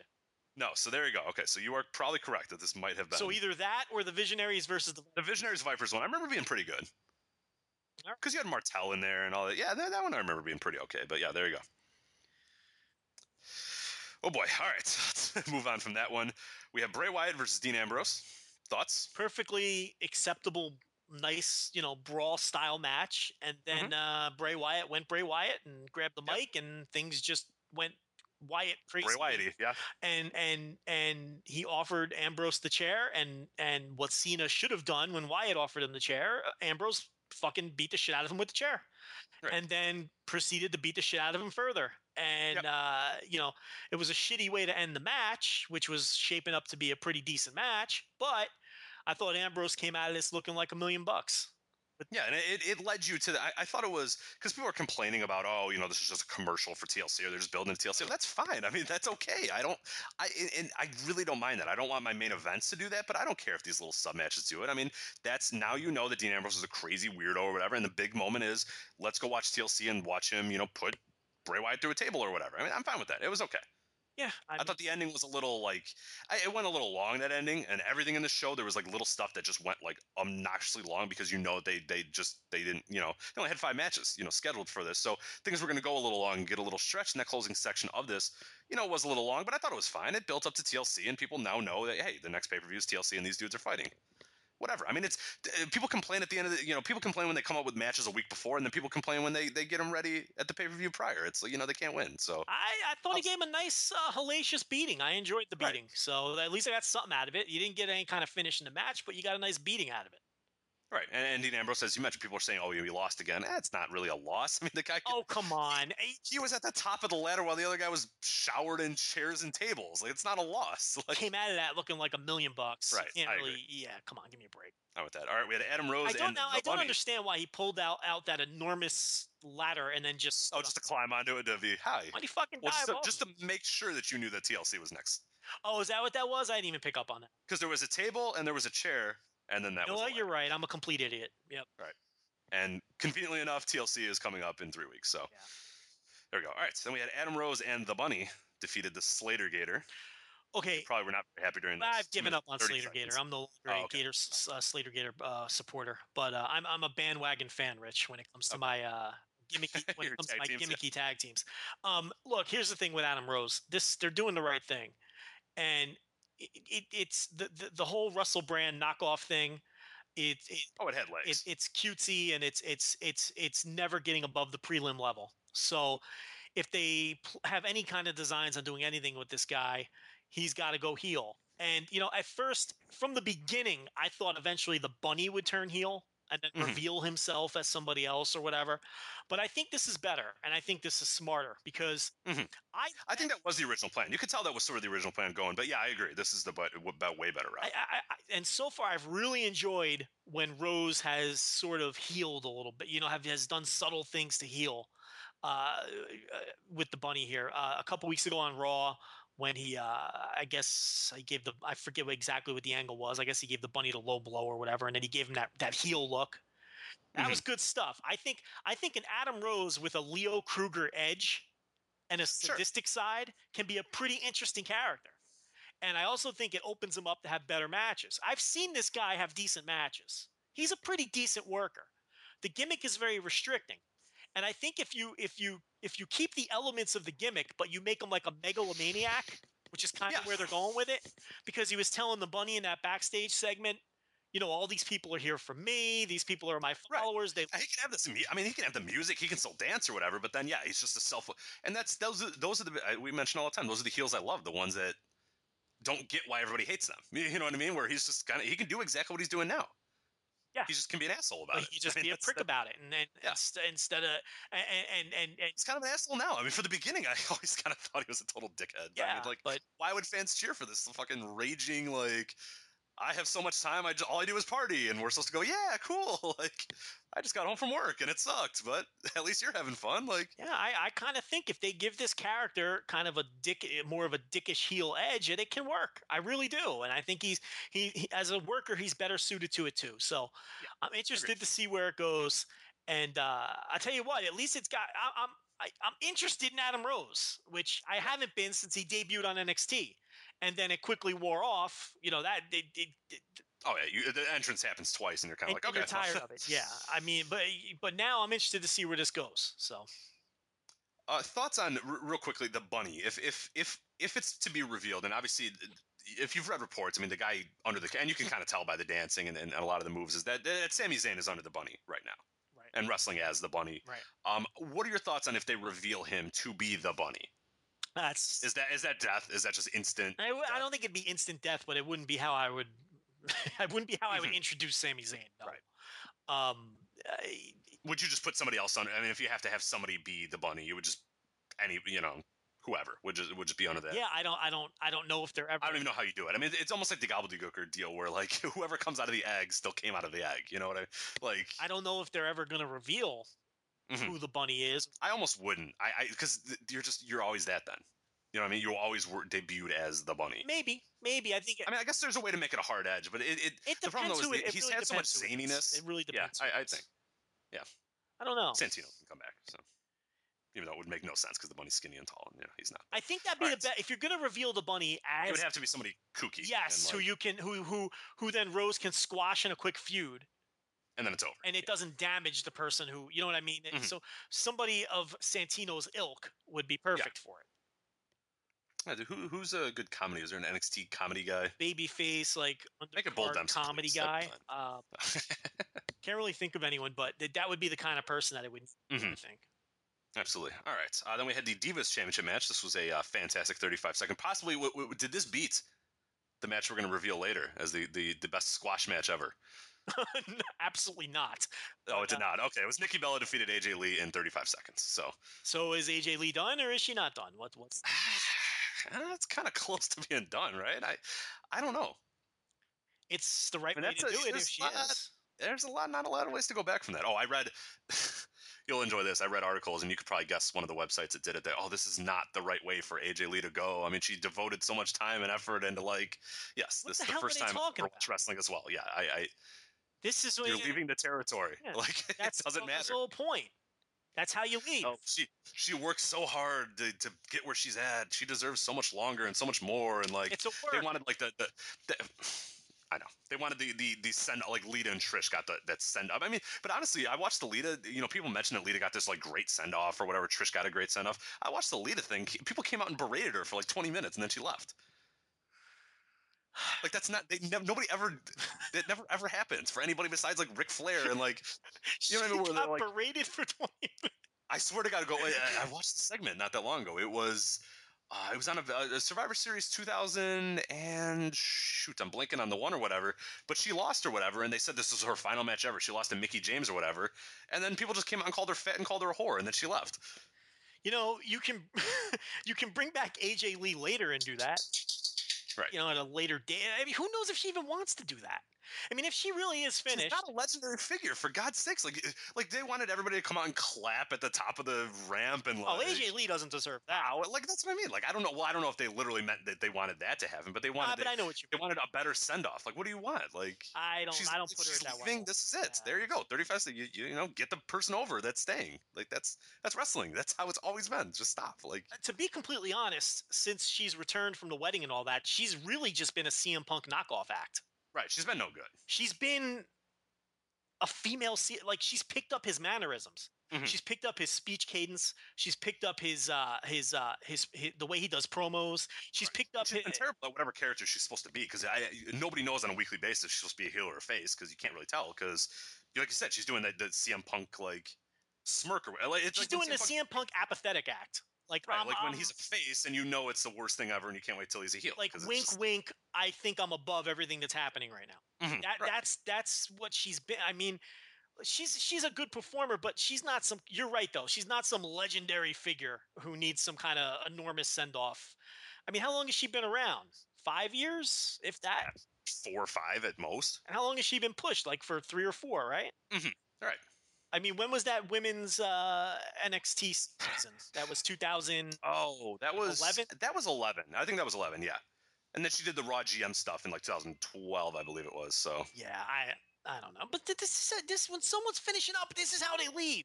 right. I mean, come on, give me a fucking. It was break. cage. It was cage side seats in case you were. Well, curious. you know, whatever. All right, and then we had the main event, which we talked about a little bit, the Team Cena Team Authority. We kind of talked about that, 45 minutes. You know, really, really good stuff. Um, I don't think we have to say any more and more about that. We kind of let off with that. But uh, overall, uh, thoughts on Survivor Series? I, I'm kind of with you that, you know, people eh, because it ended on such a high note, people are calling this a really good show. But I, I, I was really kind of Hold on a second. Hold on a second before we do that. Did- Yes. Did they write? Uh, did they write an article about the Great Khali not getting a big send off? Um, I don't think so. How long was the Great Khali around? About no longer. Shit, he started what 2004. Was Great right? Khali a world champion? Was pitched was. as the top heel in the company at one point, or close to it? Well, let's see. Let's let's. He got he he didn't even get a blow off. He got nothing. You know what good Great Khali got? You know what he got? He got put into the fucking uh um what do you call that page? The uh they just quietly Oh, the alumni section. Yeah, just thrown to the alumni. Yeah. quietly moved him to the alumni section. Where was his big? Why aren't you? Why aren't they pining for his big send off? Because he has a penis? Like, give me a fucking break. I, I'm mad that you brought that up. I really am. It makes, it makes me sick. These people make me sick, Rich. This makes me sick. What AJ Lee's? It was. eh, What makes her any bigger star than the Great Khali was? Where's the article pining for his big send off? Give me a fucking break. Come on. Makes me sick to my stomach. Be fair. I'm gonna I'm gonna say this and then I'm gonna stop, and then you can't talk about it anymore because then you're gonna you're gonna go ranting. But uh, yeah, the the the uh, the name of the article was "The Ghost of CM Punk haunts AJ Lee yet again." Oh, come on. Give me a break. Get lost. She came back from that wedding and they pushed her to the fucking moon. Implying it's, they uh, mistreat her because she's associated with Punk. Yeah, not uh, uh, one day. We're, we're, here we are, one day removed from Survivor Series, and AJ is no longer the Divas champion. Does this mean she's leaving the company? Uh, not necessarily, but knowing how WWE likes to treat those who are on their way out, it wouldn't be surprising. It's not that she lost the title, but how she lost it. In an obvious throwback to Daniel Bryan's 18-second loss to Sheamus at WrestleMania 28, AJ also found defeat via the Kiss of Death, a cheap, embarrassing way to drop the title. I saw it as nothing but someone Yeah. potentially leaving the territory. That's all I saw. Uh, we're coming up on almost 10 months after Punk left, and his ghost still lingers around AJ and her treatment at work. What are you This talking not- about? She got pushed to the moon. She was the hardest pushed woman on the roster. You know She's what they could have done? champion the whole time. if they wanted to haunt her, they could have said, "Hey, you're out of here. We're going to stop paying you. Bye. Figure out how to make an income without us. Bye." That's haunting people. Not Uh, I can't believe they're complaining about her treatment since she came back. AJ has AJ has propped up the women's division for about two years, and this is how WWE thanks her. That's awful. Why not let Nikki show off her in-ring improvements and have a 15-minute match with AJ? They were obviously not short on time with this pay-per-view, yet WWE shortchanged us with this feud. This feud. They just they gave they gave ten other women 15 minutes an hour earlier in the show. I mean, so that blows up that argument. It- That I really hope that- there's going to be more to this storyline, but if not, shame on you, WWE, for treating AJ like just another spoke on the wheel. She deserved a better send off. okay. You know what? But where's Khali, where's Khali's article? Yeah, he was just released. Yeah. Where's the great Khali's article? Disgusting. Disgusting. Disgusting. Well, there you go. Who wrote So, it? Uh, he's got like a sh- weird name. Uh, let's see. It is Doors Hate MMA Fighters. It's at Cage Side Doors is his uh, Wait, Twitter so account. it's it's not even a guy who has his guts to put No. his fucking name on the on the thing. Right. Well, then who cares? He's, he's, Right. hiding, Don't care. he's hiding behind a gimmick. So uh, who cares who wrote it? Well, there you go. So I just thought I'd. Fuck uh, it, Chikara, that Ch-. Chikara gimmick writer wrote it. He- He's hiding behind a Chikara gimmick. He can't even put his name on it. is best. All right, Put your well, fucking name on this. we do. Except for Fujiwara Armbar, but you could probably figure out who that is if you really wanted to. Everyone knows his name. Right. he just prefers to not be as searchable for like real jobs who are like, so you write wrestling, huh? Like, I just, I just don't, I, I, just, I just don't so- understand. Like, like AJ Lee right. is some kind of icon. Get the fuck Well, out yeah. of here. she's propped up the women's division for two years. This idea that they treated her bad. How was she treated badly? She she beat she came out on the better end of a feud with Paige, who's the fucking future. Who the future of the division. They, was given the title and pushed enormously they the put her time. over Paige. They pushed her hard. They she won the title her first match back, didn't she? Was Yes. it? Am Yes, she came out, skipped around, won the title, and skipped back. Yep. Ah, it- Damn that ghost! Damn that ghost of CM Punk! You. I, I'm disgusted you plugged it. I, don't even want people to go click it. That's disgusting. That's that person's fucking lost. You know what's not lost? It's a terrible segue. New Japan Pro Wrestling in America, Joe. AXS TV. We announced uh, this was what match was this? That oh, this is during the Divas match, right? So nobody could focus. Nobody could focus on the Divas match during this point, the Divas uh, elimination match, because uh, word came out. It was sort of a uh, promo apparently that aired on Friday from AXS TV, which is the former HD Net. So I don't. Do you get it? We always do this little. Let, let's. You have to get it. If you used to get HD Net, Yeah, yeah, yeah. AXS TV. Absolutely. you get AXS TV. Oh, yeah, Okay, I- I, don't know. I'm sure I get it. I just have to find it. But uh, yeah, so it came out and they were doing their kind of promos of what you know what's new in 2015, their new shows, this sort of stuff, showing some MMA or whatever. And then all of a sudden there was coming soon New Japan Pro Wrestling, and you got some clips of Okada and uh, Makabe and a little clips of Okada and Tanahashi, and that was it. We all we knew was coming and soon. Jushin Liger. Oh, is that? They, I don't know where they dug out that piece of footage. That's from like ten years ago, but yeah, no, that's right. Yeah. it was awesome though. I hope they uh, uh, show the match where he uh, that they pulled that footage from. But yeah, it, it- it's going to be um, uh, 13 weeks. Yeah. Mauro Ranallo and Josh Barnett, which is going to be a very good uh, broadcast team, I would suspect. Um, two guys, obviously, who understand the product and are, are, are and respect pro wrestling and are going to do the homework that's necessary. I mean, Josh Barnett was on the New Japan roster at one point in time, so um, and, and Josh Barnett is an MMA fighter who proudly calls himself, calls his style uh, pro wrestling. So, uh, and and Mauro, of course, has a, a long history with uh, some of the versions of Stampede Wrestling, where he was the play-by-play man, and is an experienced broadcaster.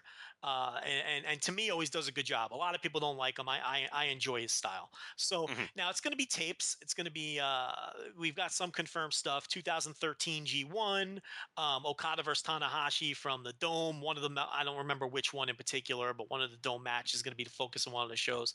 I think it's the 2013 one they said, the most recent one, the one that happened last year. Yeah, think is the one Yeah. said. So it's not going to be. It's not going to. Some people were were it's not first run hypothesizing. stuff, Yeah, they thought it would maybe be the the WPW show that airs in Japan, just with a with American voiceovers, but that's not going to be the case. Um, so, but look, it, for for someone who's seen all that stuff, you're probably not. You probably watch it the first couple times for the novelty of it, but it's all matches that you've seen. You know, so it's not going to be something that that maybe that I would necessarily you know watch every week, or maybe some of the people listening to this would. Um, but it would. It, it look. It's it's an inroad though to the United States. That's the key. Exactly. That's all that matters. It's Yeah, it's not for foot in the door. It's not for us. It's getting the foot in the door, and um, you know, and it's a good. It's good for people who have been hearing about New Japan but have been hesitant because eh, I don't. People who don't do pay i pay per view or people who aren't comfortable with the language barrier. or don't want to watch four hour shows. Like sometimes I'll send people and say, This is a really good show. And they're like, ah, it's three and a half hours. Like, do I really want to? Like, I send people G1s and they were just kind of like, ah, I don't know if I really want to, like. Yeah, now that this is nice. I a nice little compact, you know, show that you can watch. So get DVR this, it's probably going to be an hour long, and you get one or two big, ma- you know, big time classic matches of recent vintage. Yeah, well, actually, it's got a pretty decent time slide. I don't know if you read. Uh, they just posted. Uh, they actually, uh, right as we were kind of recording this, I actually got it up. Uh, that AXS TV put a press release out. Uh, that said, uh, I'll just read kind of the first paragraph here because that's all you really need to know. Uh, building on the success of AXS TV Fights Friday Night franchise, AXS TV has acquired a 13 episode series from Japan's largest professional wrestling promotion, New Japan Pro Wrestling. Uh, premiering January 16, 2015, uh, New Japan Pro Wrestling will air on Friday nights at 9 p.m. Eastern, 6 p.m. Pacific, leading into the network's weekly live MMA, Muay Thai, and kickboxing broadcasts. So that's not a bad time slot either. No, I mean, it's Friday night. It's not great, but I mean, if it's leading into fights, that's that's a good idea. I mean, it's, it's not just it's not f- sitting on its own. It's not at 2 a.m. It's not it's it's it's leading into one of their big programs. Is, uh, the, the goal is obviously to get MMA fans and and and and and both works both ways. But no, it's pretty interesting. That's it's not bad at all. That's pretty decent. And for people who don't know, I mean, this is the former home of ROH before they moved to Right. Sinclair because this was HDNet. Uh, and it was rebranded as as AXS TV. So, it, I mean, not a lot of people have the channel. It's available to most people, but it's on it's on higher tiers. You know, and this was I know this was a Mark Cuban property. I don't know if it still is though. Yeah, I don't know if it's. still I was trying to look that up earlier because let me let me find out here real quick because that that'd be interesting because he's always been a guy who's who's You know, it's who's funny- went to wrestling in, a- in a way. Well, yeah, and you know it's funny because we talked about the history of this podcast and the history of Voices of Wrestling. If you remember, you know, back on Virtual Sports Network or wherever where we started, um, somebody there once emailed Mark Cuban and asked him if he had interest in putting Japanese wrestling on HDNet back when they were airing um, um, Japanese MMA. Yeah. and he actually replied to the email himself. And he said it was something that they had looked into, but they could never work out logistically. Remember that? Mhm. Um, Yeah, oh, yeah, yeah. I forget the poster's name, but he posted the email screenshots and everything. So, um, th- this is something that HDNet had at least dipped their toes and inquired about, um, going back as far as you know four or five years ago. So it's been on So it looks like he, he's still an investor in it, but I don't know if he's one of the main ones. Ryan Seacrest is actually a pretty big deal in it. It's it's, it's owned by a technically AXS TV is owned by HDNet Inc., Ryan Seacrest and Ryan Seacrest Media, and then uh, CBS Corporation, Creative Arts Agency, and all that sort of stuff. But he's still a big investor, Mark Cuban, in HDNet Inc. But it looks like he's so he's still a part of it. I don't know if he's like you know he's not an everyday program manager or whatever, but he has a part in it. I mean, if he wants to say, hey, that'd be cool if we had this or whatever, or you know, if they ask him, hey, we need a little bit of money for this show, that's you know. But that's pretty cool. That's uh, it's gonna be fun. So yeah, and there's uh, a lot of and, and there's programming on there that has a, some crossover appeal because you know they, Mhm. they show all that sea level MMA and, and and kickboxing and things like that. So, um, and actually a little bit of college basketball too. Um, a little bit early oh, they did. Oh, right, right, right. early season right. tournaments, the, Yeah. tournament from the Bahamas. There's lots of sports programming. It's a lot of concerts, things like that. Um, you know, I have the channel. It's on one of the the, the higher tiers. It, it, it, it like I said, it's a it's avail if it's available on um, DirecTV for sure. It's available on Dish Network for sure. I don't know about some of the bigger cable companies or whatnot though, but um, it, it, it, it's it's always on the higher tiers though. So which is why not a ton of people have it. There's a lot of people saying, oh, you know, this show is going to have more clearance than Destination America. I don't think that's going to be true because I think Destination America will be on um, on lower tiers. than than uh, than than AXS TV uh, Mhm. ultimately be, which means that more people will have access to Destination America. Yeah, I'm not sure. Let's see. Um, yeah, it says uh, d- b- b- um, yeah, the the f- further the, the nearest I could find is spring 2012, and it said it's got 14 million uh, subscribers. Oh, that's Dish Network subscribers. Yeah, I don't know. I, I don't have the exact numbers there, but interesting nonetheless. But yeah, I think I feel like Destination America is way lower on the tier. See, I For I me, think, at least, I think Destination America will have more real subscribers than AXS. Yeah, I, uh, I, well, that's what, that's what I meant. It's I, it's not really hidden very much. It's it, it, it's there. I mean, I've never heard of the station before, but it- when when looking for it, it's not bad. I mean, the Discovery networks are, are, are a, powerhouse. That's I mean, what they, I mean. you know, they, are a big deal. So yeah, they're they're near. I mean, that, that's one of those deals where hey, you want Discovery, you know, Channel and, and, and TLC. Well, you have to carry you know our little our little sub brand you know networks as well. So no, it's it's it's pretty high on my tier. I was like channel like 198 or something. on, thing, on direct tv in order to get eight to get access tv it comes with that it comes as part of like that uppity package the Smith, Mhm. smithsonian hd Oh right, yeah, like H two, like that History Channel two, and um like, no no no like the the the the, the uh like the, the uppity hd channels like the smithsonian hd universal hd like those weird hd only channels that oh, I see. Oh, yeah that like nobody gets and nothing like the stuff that airs on them are like these are some of the very few channels that broadcast in true 1080 because right. most eh, most people don't realize this you go to buy a tv at best buy and you run to these 1080 tvs well that's great but nobody broadcasts in 1080 you're wasting your money. You know espn you know hbo does sometimes i think for certain things but like espn and the networks they all broadcast at 720, 720 so it's like these uppity hd channels that that technically that do broadcast in 1080 like that's the tier that that uh, access tv is on. Because hdnet when it first started in 2008 or 2009 whatever it was you know their whole calling card was they were the first true uh, 24 hour a day Yeah. 1080 uh, full hd network so that was was gorgeous too. yeah, and it, that was kind You of their tell. gimmick. So, um, so at least on on on Directv, that's why I say, you know, you have to be careful because like when, when TNA kind of fudged the numbers, Destination America is available to X amount of number of homes, but how Mhm. many of those homes really have it? You know what I mean? It's the same thing here. You have to kind of read between the lines. I'm sure HD, I'm sure AXS TV is available to X amount of homes, but how many of those homes really have purchased the package necessary? So, you know, Dave Meltzer's usually good at sorting that out. So I'm looking forward to see what he has to say uh, in the next newsletter in terms of how many people really have the network as opposed to have access to it, which is Sure. a big difference. Absolutely. Well, definitely a pretty cool thing, and we'll, we'll keep an eye out for it. And, and and obviously, you know, on this site, there's not a whole lot we can do with it. I don't think we really need to like go and review the weekly show because it, it's it's you, we know what it is. I mean, we, we might have somebody do it. Maybe we'll have you know, but for the most part, it's not you and I or, or most of the people that listen to this. It's not really for us. It's for, as you said, like MMA fans that might just kind of trickle in, or, or people that have, uh, you said, I'm gonna, I'm definitely gonna recommend it to a Oh, bunch of my friends. Oh, it's going to be a that- great introductory to people. Oh yeah, I'm, I'm, yeah. I'm, every one of my friends is going to hear about it. You know, just like they've heard about the Global Force. I, I always send them that, but that's again, like I, I feel, you know, hey, watch this four-hour, you know, pay-per-view or whatever. This is a lot easier. I can say, hey, look, you know, hour. You know, if you like it, you don't like it. Hey, this is a good episode. Hey, they're showing the the Minoru Suzuki AJ Styles. This is my favorite match of the year. You know, check it out now. I mean, just stuff like that. So it's it's not for you and I. It's not for a lot of the people that you know people that do our G1 pick 'em or read every one of our reviews. But it's not for us. It's for the casuals. But and it's good for that. I think it's gonna be a great great method. I'll definitely check it out for the novelty of it to see how, Oh, yeah, yeah, to see how Ranallo and Barnett do. So, uh, but yeah, you know, it's not something that I'm gonna. It's not gonna be appointment viewing or anything like that. No, no. Unless they start, you know, like people say, unless they start converting over the actual weekly show. But even then, those are going to be matches that people like us who are watching, who are, you know, refreshing Daily Motion, Right, we've seen it. You're going to have seen those matches already too. So, but but again, it, it's a it's it's a foot in the door in the United States. It, it, it can't be viewed as a negative. It might not do anything. It might not uh, um, help them in any way, shape, or form. But it can't hurt to have some penetration here in the. U.S. and that that they're looking for that foot in the door any way they can get it.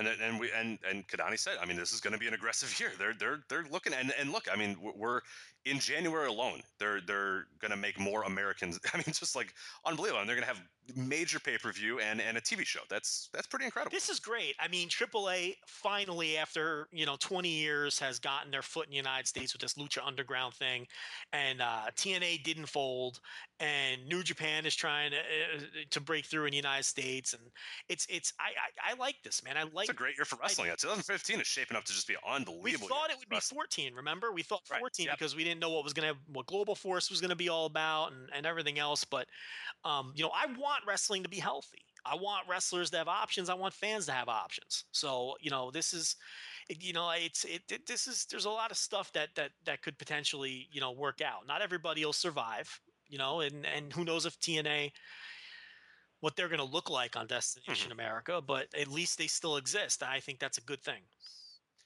Certainly. Well, let's uh, let's stick with New Japan here. Talk about the World Tag League or the G1 Tag League, as it used to be called, but now World Tag League is the current name. Uh, 2014 edition. Uh, we've watched a few of the shows. You've watched. Oh, I've watched one that showed up on Daily Motion. Have you watched? I know that another one uploaded fairly recently, but I don't know if you've had a chance to check There that was one. one. I, there was one from this morning that I didn't see yet. There, but I saw the other. I haven't seen that the one. other I saw two. the one on the 22nd. There's been is two. the one I've watched. Yeah. There's So- 22nd and there's 23rd. But what I'm saying is there was one on the 24th. Oh, okay. That one I haven't seen, but I saw the 22nd and the 23rd. Okay. All right. Well, uh, real quick though, uh, we don't have to break down those kind of individual No, no. shows. Anything from those that you you, you really stood out to you? I was just going to go over the current. I'll give you one match from each that I thought was out. Yeah. Okay, the match from the 22nd, which was Korakuen Hall, which kicked off the tour, and of course the big angle at the end was Okada attacking Tanahashi after the match and giving him a uh, tombstone pile driver, just to remind you that he's a heel. Um, was but the best match on that show, or the match that had the, made the most impression on me, was Yuji Nagata and Nak- Oh, God, it's so beating Goto and Shibata, and I know you love that match too. Oh, I just absolutely. I mean, if if if you've seen, I mean, on paper you think a, a Nakanishi and, and and Nagata, and those guys, they still, I mean, they work their ass off still, but they're so limited, and, and Nakanishi especially. Just, I mean, he he does like suicide dives still and stuff, but you can tell the guy just can't move or whatever. But this one, I don't know what the hell got into him here, and I don't know what the hell got into Nagata, and then just everybody. It was at the end of that match, I went, why? That's a pay per view match. Like that, that did not need to be on. Just like and I get that it's a Korakuen show and it's it, it's kind of a big deal, but man, that was that was just awesome. It was really just nice back and forth, and you had this entire match is like shit. I think Nagata and Nakanishi are going to win this, and then I'll be damned they win it. That's just unbelievable. Yeah, just really good, and I thought Nagata in particular was great. Yeah, not- and Nakanishi. I mean, I don't where did Was this come from? unbelievable. Nakanishi was ridiculous. I mean, I I don't know. Like I, he just got a shot, like a cortisone shot before the match. Something I don't know, but he was just. I mean, he bumping all over the place, diving, just quicker than I've seen him at, at, at all. I mean, it, it, as far as I've been watching New Japan, you know, regularly, which is about you know late 2011. This is the best I've seen him.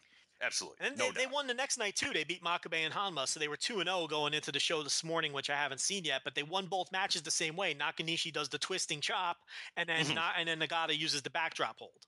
So they've won two straight matches in the same fashion.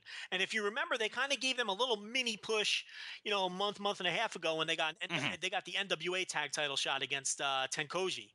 Um, on uh, where was that? I guess that was uh, I forget what show that was, but it was on a Dominion? No, that wasn't Dominion. no, no, it wasn't on a Was pay, it? it wasn't even on a pay per view. It was on. Oh right. Oh no, I know. Okay, right. right. Yeah, so they, they, they earned the title, and then they, they, they lost the title shot to those guys. It might even have been in uh, the Singapore or Taiwan shows. When I can't remember right now, but uh, maybe the producer can dig it up while I'm talking. But um, but yeah, so you know they won their first two matches here, and that was really uh, an, and, and it was a big upset beating Goto and Shibata. I don't think anybody expected that, and and and and Shibata's the guy who took the fall, which was interesting too. Right. Right. So, uh, so that and then the angle in the main event were the two things to take away from that first show. I thought, oh, and also the Yoshitatsu injury, um, which is weird because there's Oh yeah, yeah. What are what are your insights on that? Because there's been a little bit of uh, confusion as to what if he got injured in the match. Is this a carryover? But what what sort of went on here, as far as you know? okay. It's now official because um, the, the show this morning. I'm looking at the results.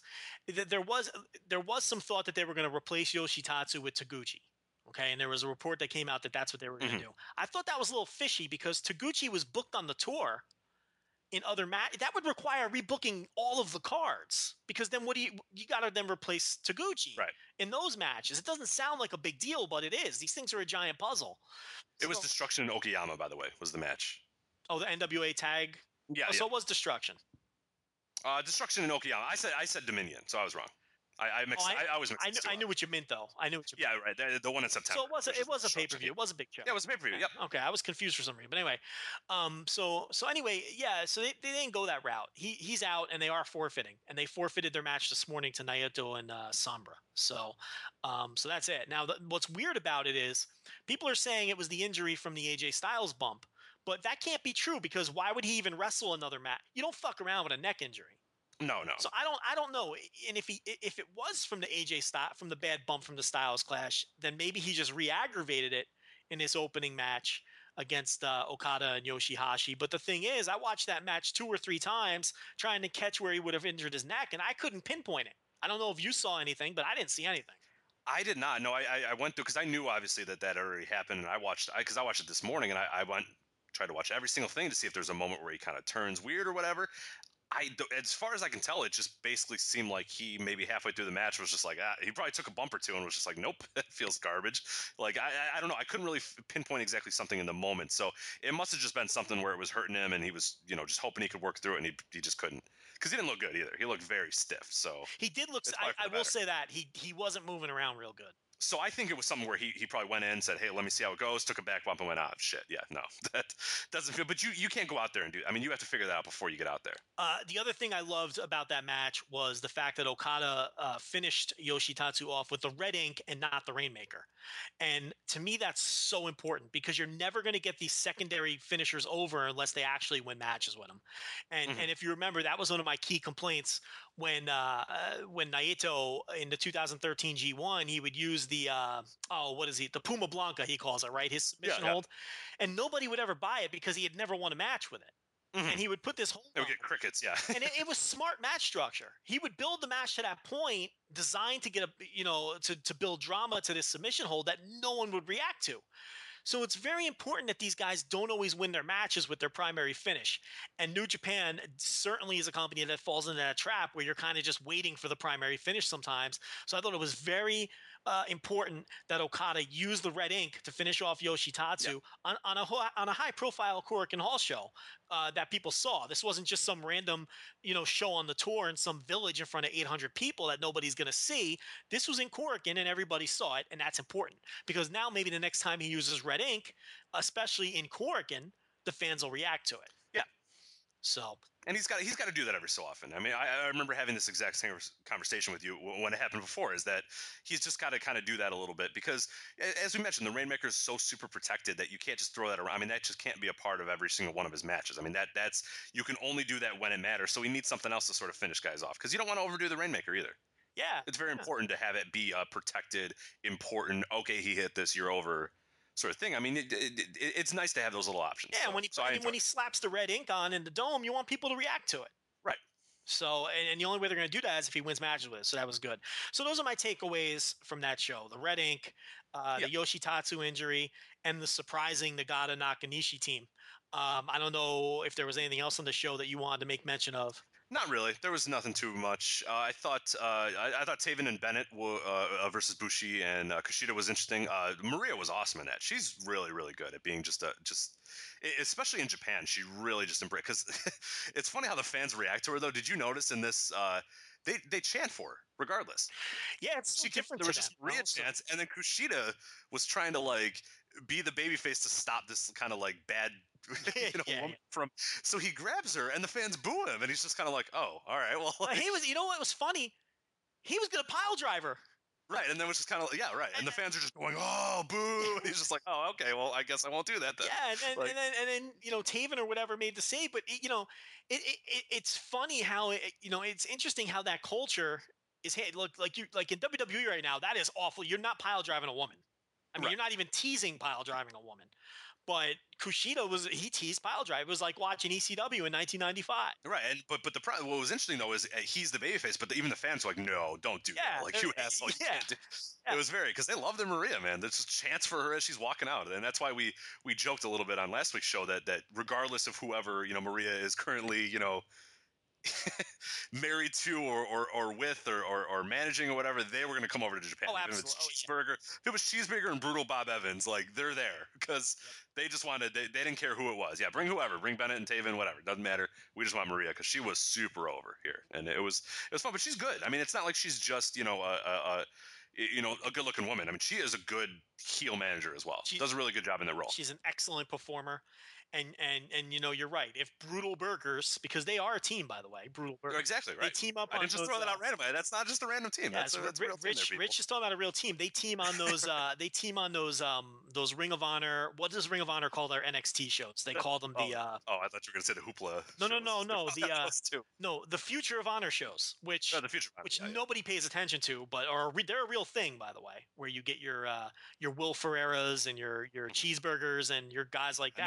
Hagadorns. I miss my uh, Well, no more Shane Hagadorn. That you, you're dating yourself. Andy Rich. right leg edge or my, uh, Andy right leg ridge. Did You ever get to see him? Yeah, right leg Ridge. Yeah, I remember him. Oh, I don't know if he was just a Midwest guy. He would always. You know, you know Yeah. Orange Cassidy in those days was one of yeah, those right, guys right. too. I remember him. Yeah, The HD Net days and uh, Mhm. uh, Bobby Dempsey and uh, of course. remember Bobby the other Dempsey. Dempsey too. There were two. There were De- there was a, it was the Dempsey brothers and the, Yeah. the smaller Dempsey disappeared.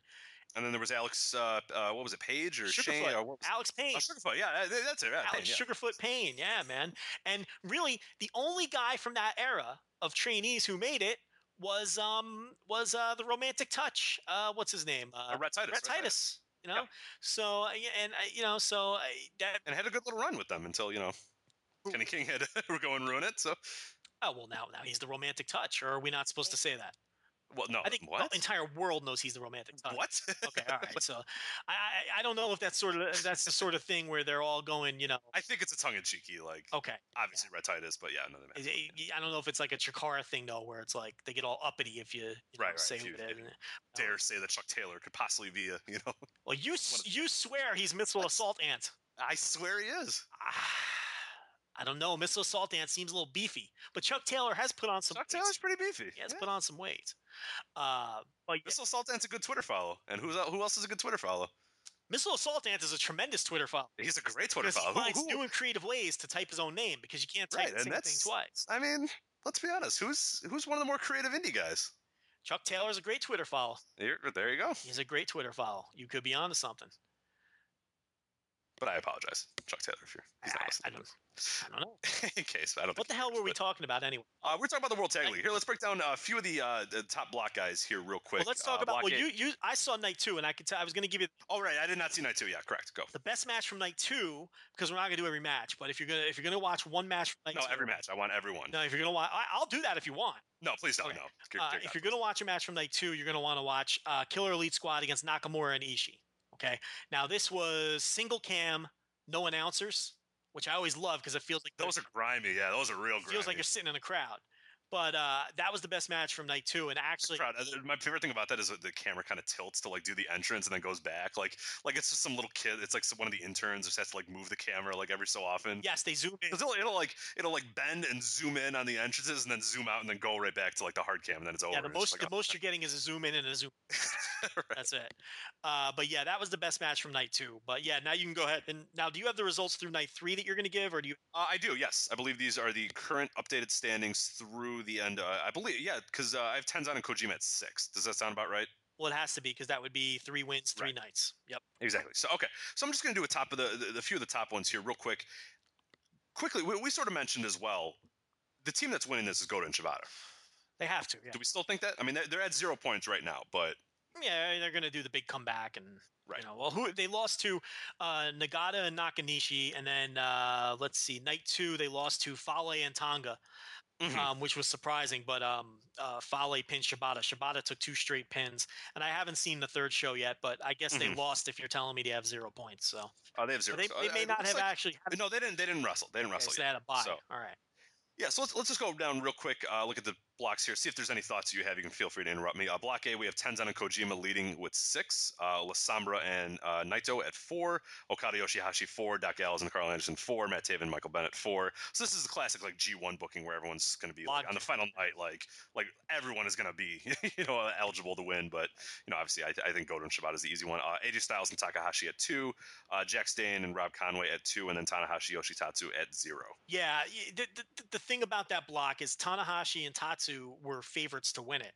Mhm. So that block is kind of in disarray. But see, they kind of lucked out because they can kind of have anybody win that block. It doesn't matter because whoever, even if it threw off the booking and the team that was supposed to win can't because the booking is screwed up, whoever it was was going to lose the Shibata and go to Right, any- they're just gonna they're just gonna eat it. It could be Sombra and Naito, and it, do- it doesn't. it matter. doesn't make a difference. Even if the wrong team ends up in the finals now or the team they didn't originally intend on it, it won't matter. All right, Block B is a lot of zeros. We have uh, Nakanishi and Nagata uh, tied with uh, Nakamura and Ishii both at four points. Uh, we have Bad Luck Fale and Tama Tonga at two. Davey Boy Smith and Lance Archer KES at two. Uh, Minoru Suzuki and Iizuka also at two. And then we have a bunch of zeros. We have Goto and Shibata zero, Sakuraba and Yano zero, and then Makabe Honma also at zero. Yeah, So, and and and uh, Sakuraba and Yano haven't even had a match yet because Right. Sakuraba is just coming back from his grappling tournament. So, and a lot of these, but we had to book him. We just had to book him in this. We couldn't possibly find somebody else. No, I, you know, I, I kind of think it's it's great that he's finally doing a full tour. So I'm not going to complain about it. I, you know, it's it's. I don't like that these guys just parachute in for the big shows. It, I, I I like the fact that he's paying some dues here and working. okay, all right. So I don't really mind that. But uh, plus, He hasn't worked yet. He hasn't He worked hasn't- yet, but he, see, but he's going to work all of his his block matches. Well, I, I'm putting work in quotations there. I, uh, well, that's I'd the be- thing. Well, that's what I was going to go on to say. I'm going to watch all these shows, and supposedly all of them are going to make tape, and I want to see how he works Right. night after night in a tour setting. And and people tell me that, you know, I, I just listened to an interview with Alex Shelley on the Figure Four site, and he says that in the dojo, this guy does things that you wouldn't believe in the ring. So Do it. the, that's what I mean. Like Right. maybe in a tour Yeah. setting, um, Mhm. you know, he, he he will show more of his you know pro wrestling chops when he's in there with the daily grind. So I'm I'm actually looking forward to seeing those matches. Absolutely. So that's anything. Any other New Japan thoughts before we on to Dragon Gate here, real quick? Uh, no, only that on night three, uh, Conway and Dane faced Tanaka and Komatsu. So I can't. Oh, nice. So I can't wait to see that. And, oh, Jax Dane, uh, he's he's a little bit bigger than I remember him. Dane's a big dude. You know, he, he's He not, got real big. Yeah. not- he, uh, he's not the van- he wasn't. He was never skinny, but uh, dude. Oh Uh, no no no! He's not the vanilla gorilla for nothing. I, no, no, he's uh, he's a big boy. Uh, he looked very big on this tour. Uh, Conway also uh, been training together, I think. I, Conway I'll tell you, Jax Dane. I I will mention this on on night one. He looked a hell of a lot more confident than he did this time. I thought he looked really. I, I remember really just kind of groaning anytime he was coming on. He, he was good. He I thought he was even better than Conway in that match. And, and Conway I usually enjoy. A lot of people are, are kind of jaded on him or just kind of think he's boring. But I, I, I think it works. But no, I thought it was. I thought they were both really good. the, the fir- his first tour, he was visibly nervous. Mhm. Uh, this And I get it. I mean, these guys work in front of 200 people. I mean, yeah, I get it. this is his second full tour, but it's also his fourth or fifth time because they remember they brought him in a couple times to just work singular shows. Uh, Conway and Dane actually worked the little Singapore loop that they did earlier. Mhm. So right, right. So it's his fourth or fifth time with the company, second full fledged tour, and he really looks more more. He looks like the confident Jax Dane that I see on a local level, because on a local level he's one of the biggest NWA stars. You know what I mean? He works main events in these little. Uh, um, NWA uh, satellite promotions, and, and and he works with confidence, and I'm starting to see that confidence on this tour here that he hadn't really shown previous. Absolutely. All right, let's move on and Dragon Gate here uh, real quick. There was a show on uh, late Saturday night, early Sunday morning that you watched. Uh, any thoughts on that one? That's uh, was it? What was it titled as? I, I, I have not had a chance to watch it. I'm gonna actually watch it uh, tomorrow. But uh, overall thoughts on the match? What, what was it titled again? It was uh, the Crown Gate tour from Some Crown- oh, Crown from Gate, it. Saga. Right, right, From right. Saga.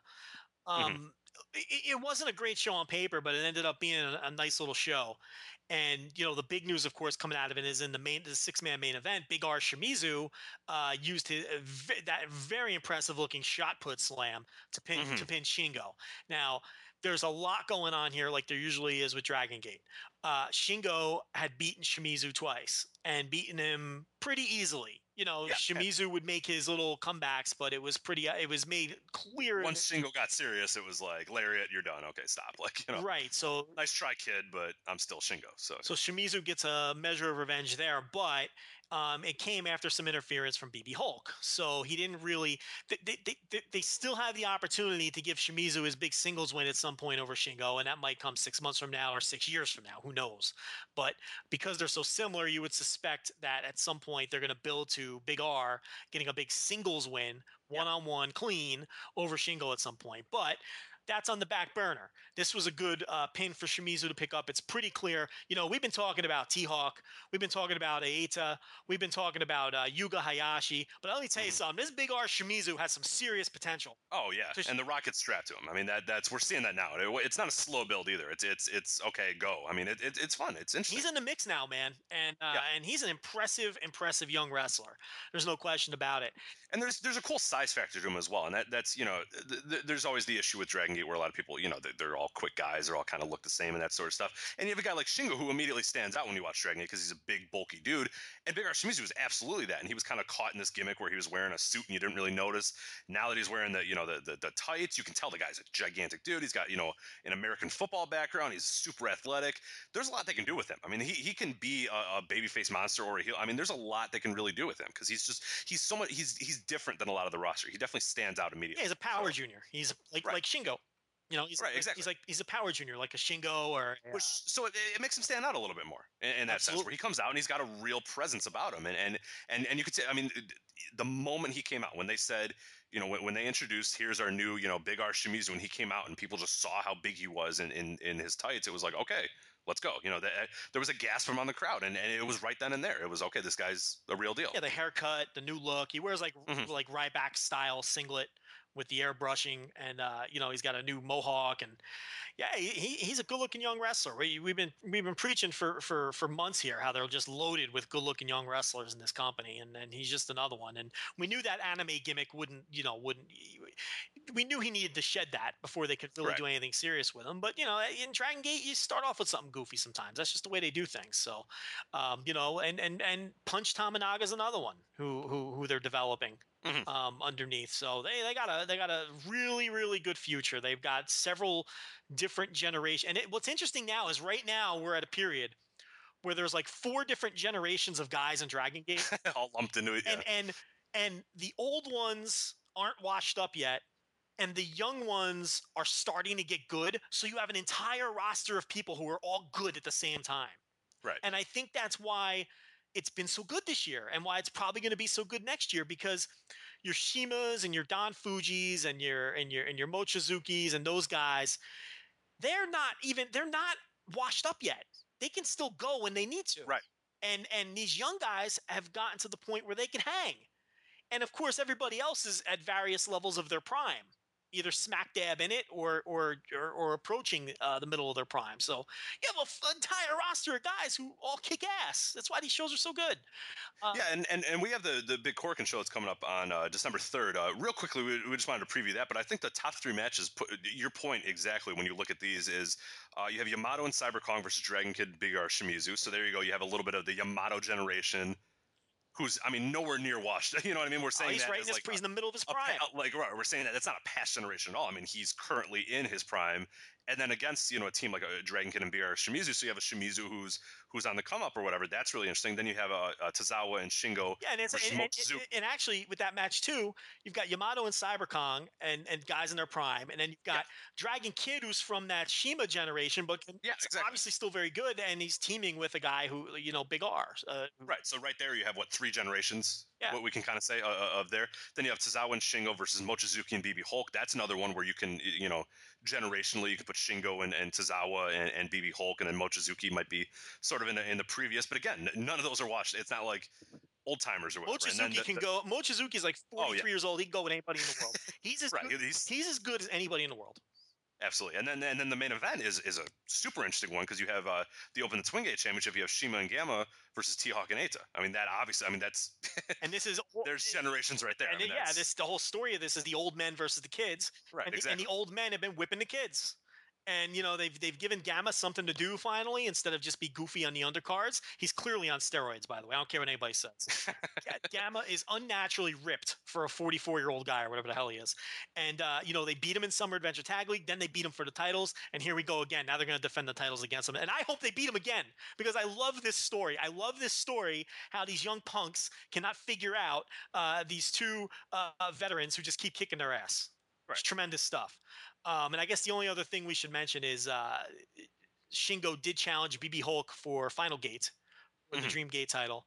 Hulk did accept, so we do have one official match. That match is booked. Um, it's going to be Shingo against Hulk, and you know the story there is you know Shingo, uh, even in his promos, he's been saying he's like, look, I don't give a shit that you've uh, turned a corner and you've turned face or whatever. I remember when you turned heel in 2011, and I remember, uh, you know, the feud we had then, and I don't forgive you. See, they don't forget anything, and this is something Right. that we always talk about. And uh, again, he wasn't buying it when Tozawa and Hulk were hugging it out after their title match. Shingo was sitting there at the broadcast table with a stern look on his face. Yeah, like don't trust that. I don't, don't, I don't, trust I that I asshole. don't. I don't like this guy, and uh, you know they're they're gonna and, and I think Shingo will win that match. I, Yep. Sometimes it's hard for me to get a read on their booking. I feel strongly that Shingo is going to beat Hulk, and thank God Shingo didn't break his arm in that um, indie booking that he took in the explosive barbed wire match with Onita, Yeah. because it would have completely destroyed the booking that this company had set up since 2011 to build to this match. I know when I saw he was in that match, I almost didn't think I, I was like, oh, that's that name is very similar to Shingo from Dragon Gate. And I was like, oh no, why is he in that? like, don't do that. Like, because I thought it was just some other guy that I didn't know. Well, and you he know, I hurt his saw it- arm, and they thought Yeah, I know, I know. And then I was just like, oh god, like. Don't just leave Onita alone. Just let him just blow himself up. like just have a promotion.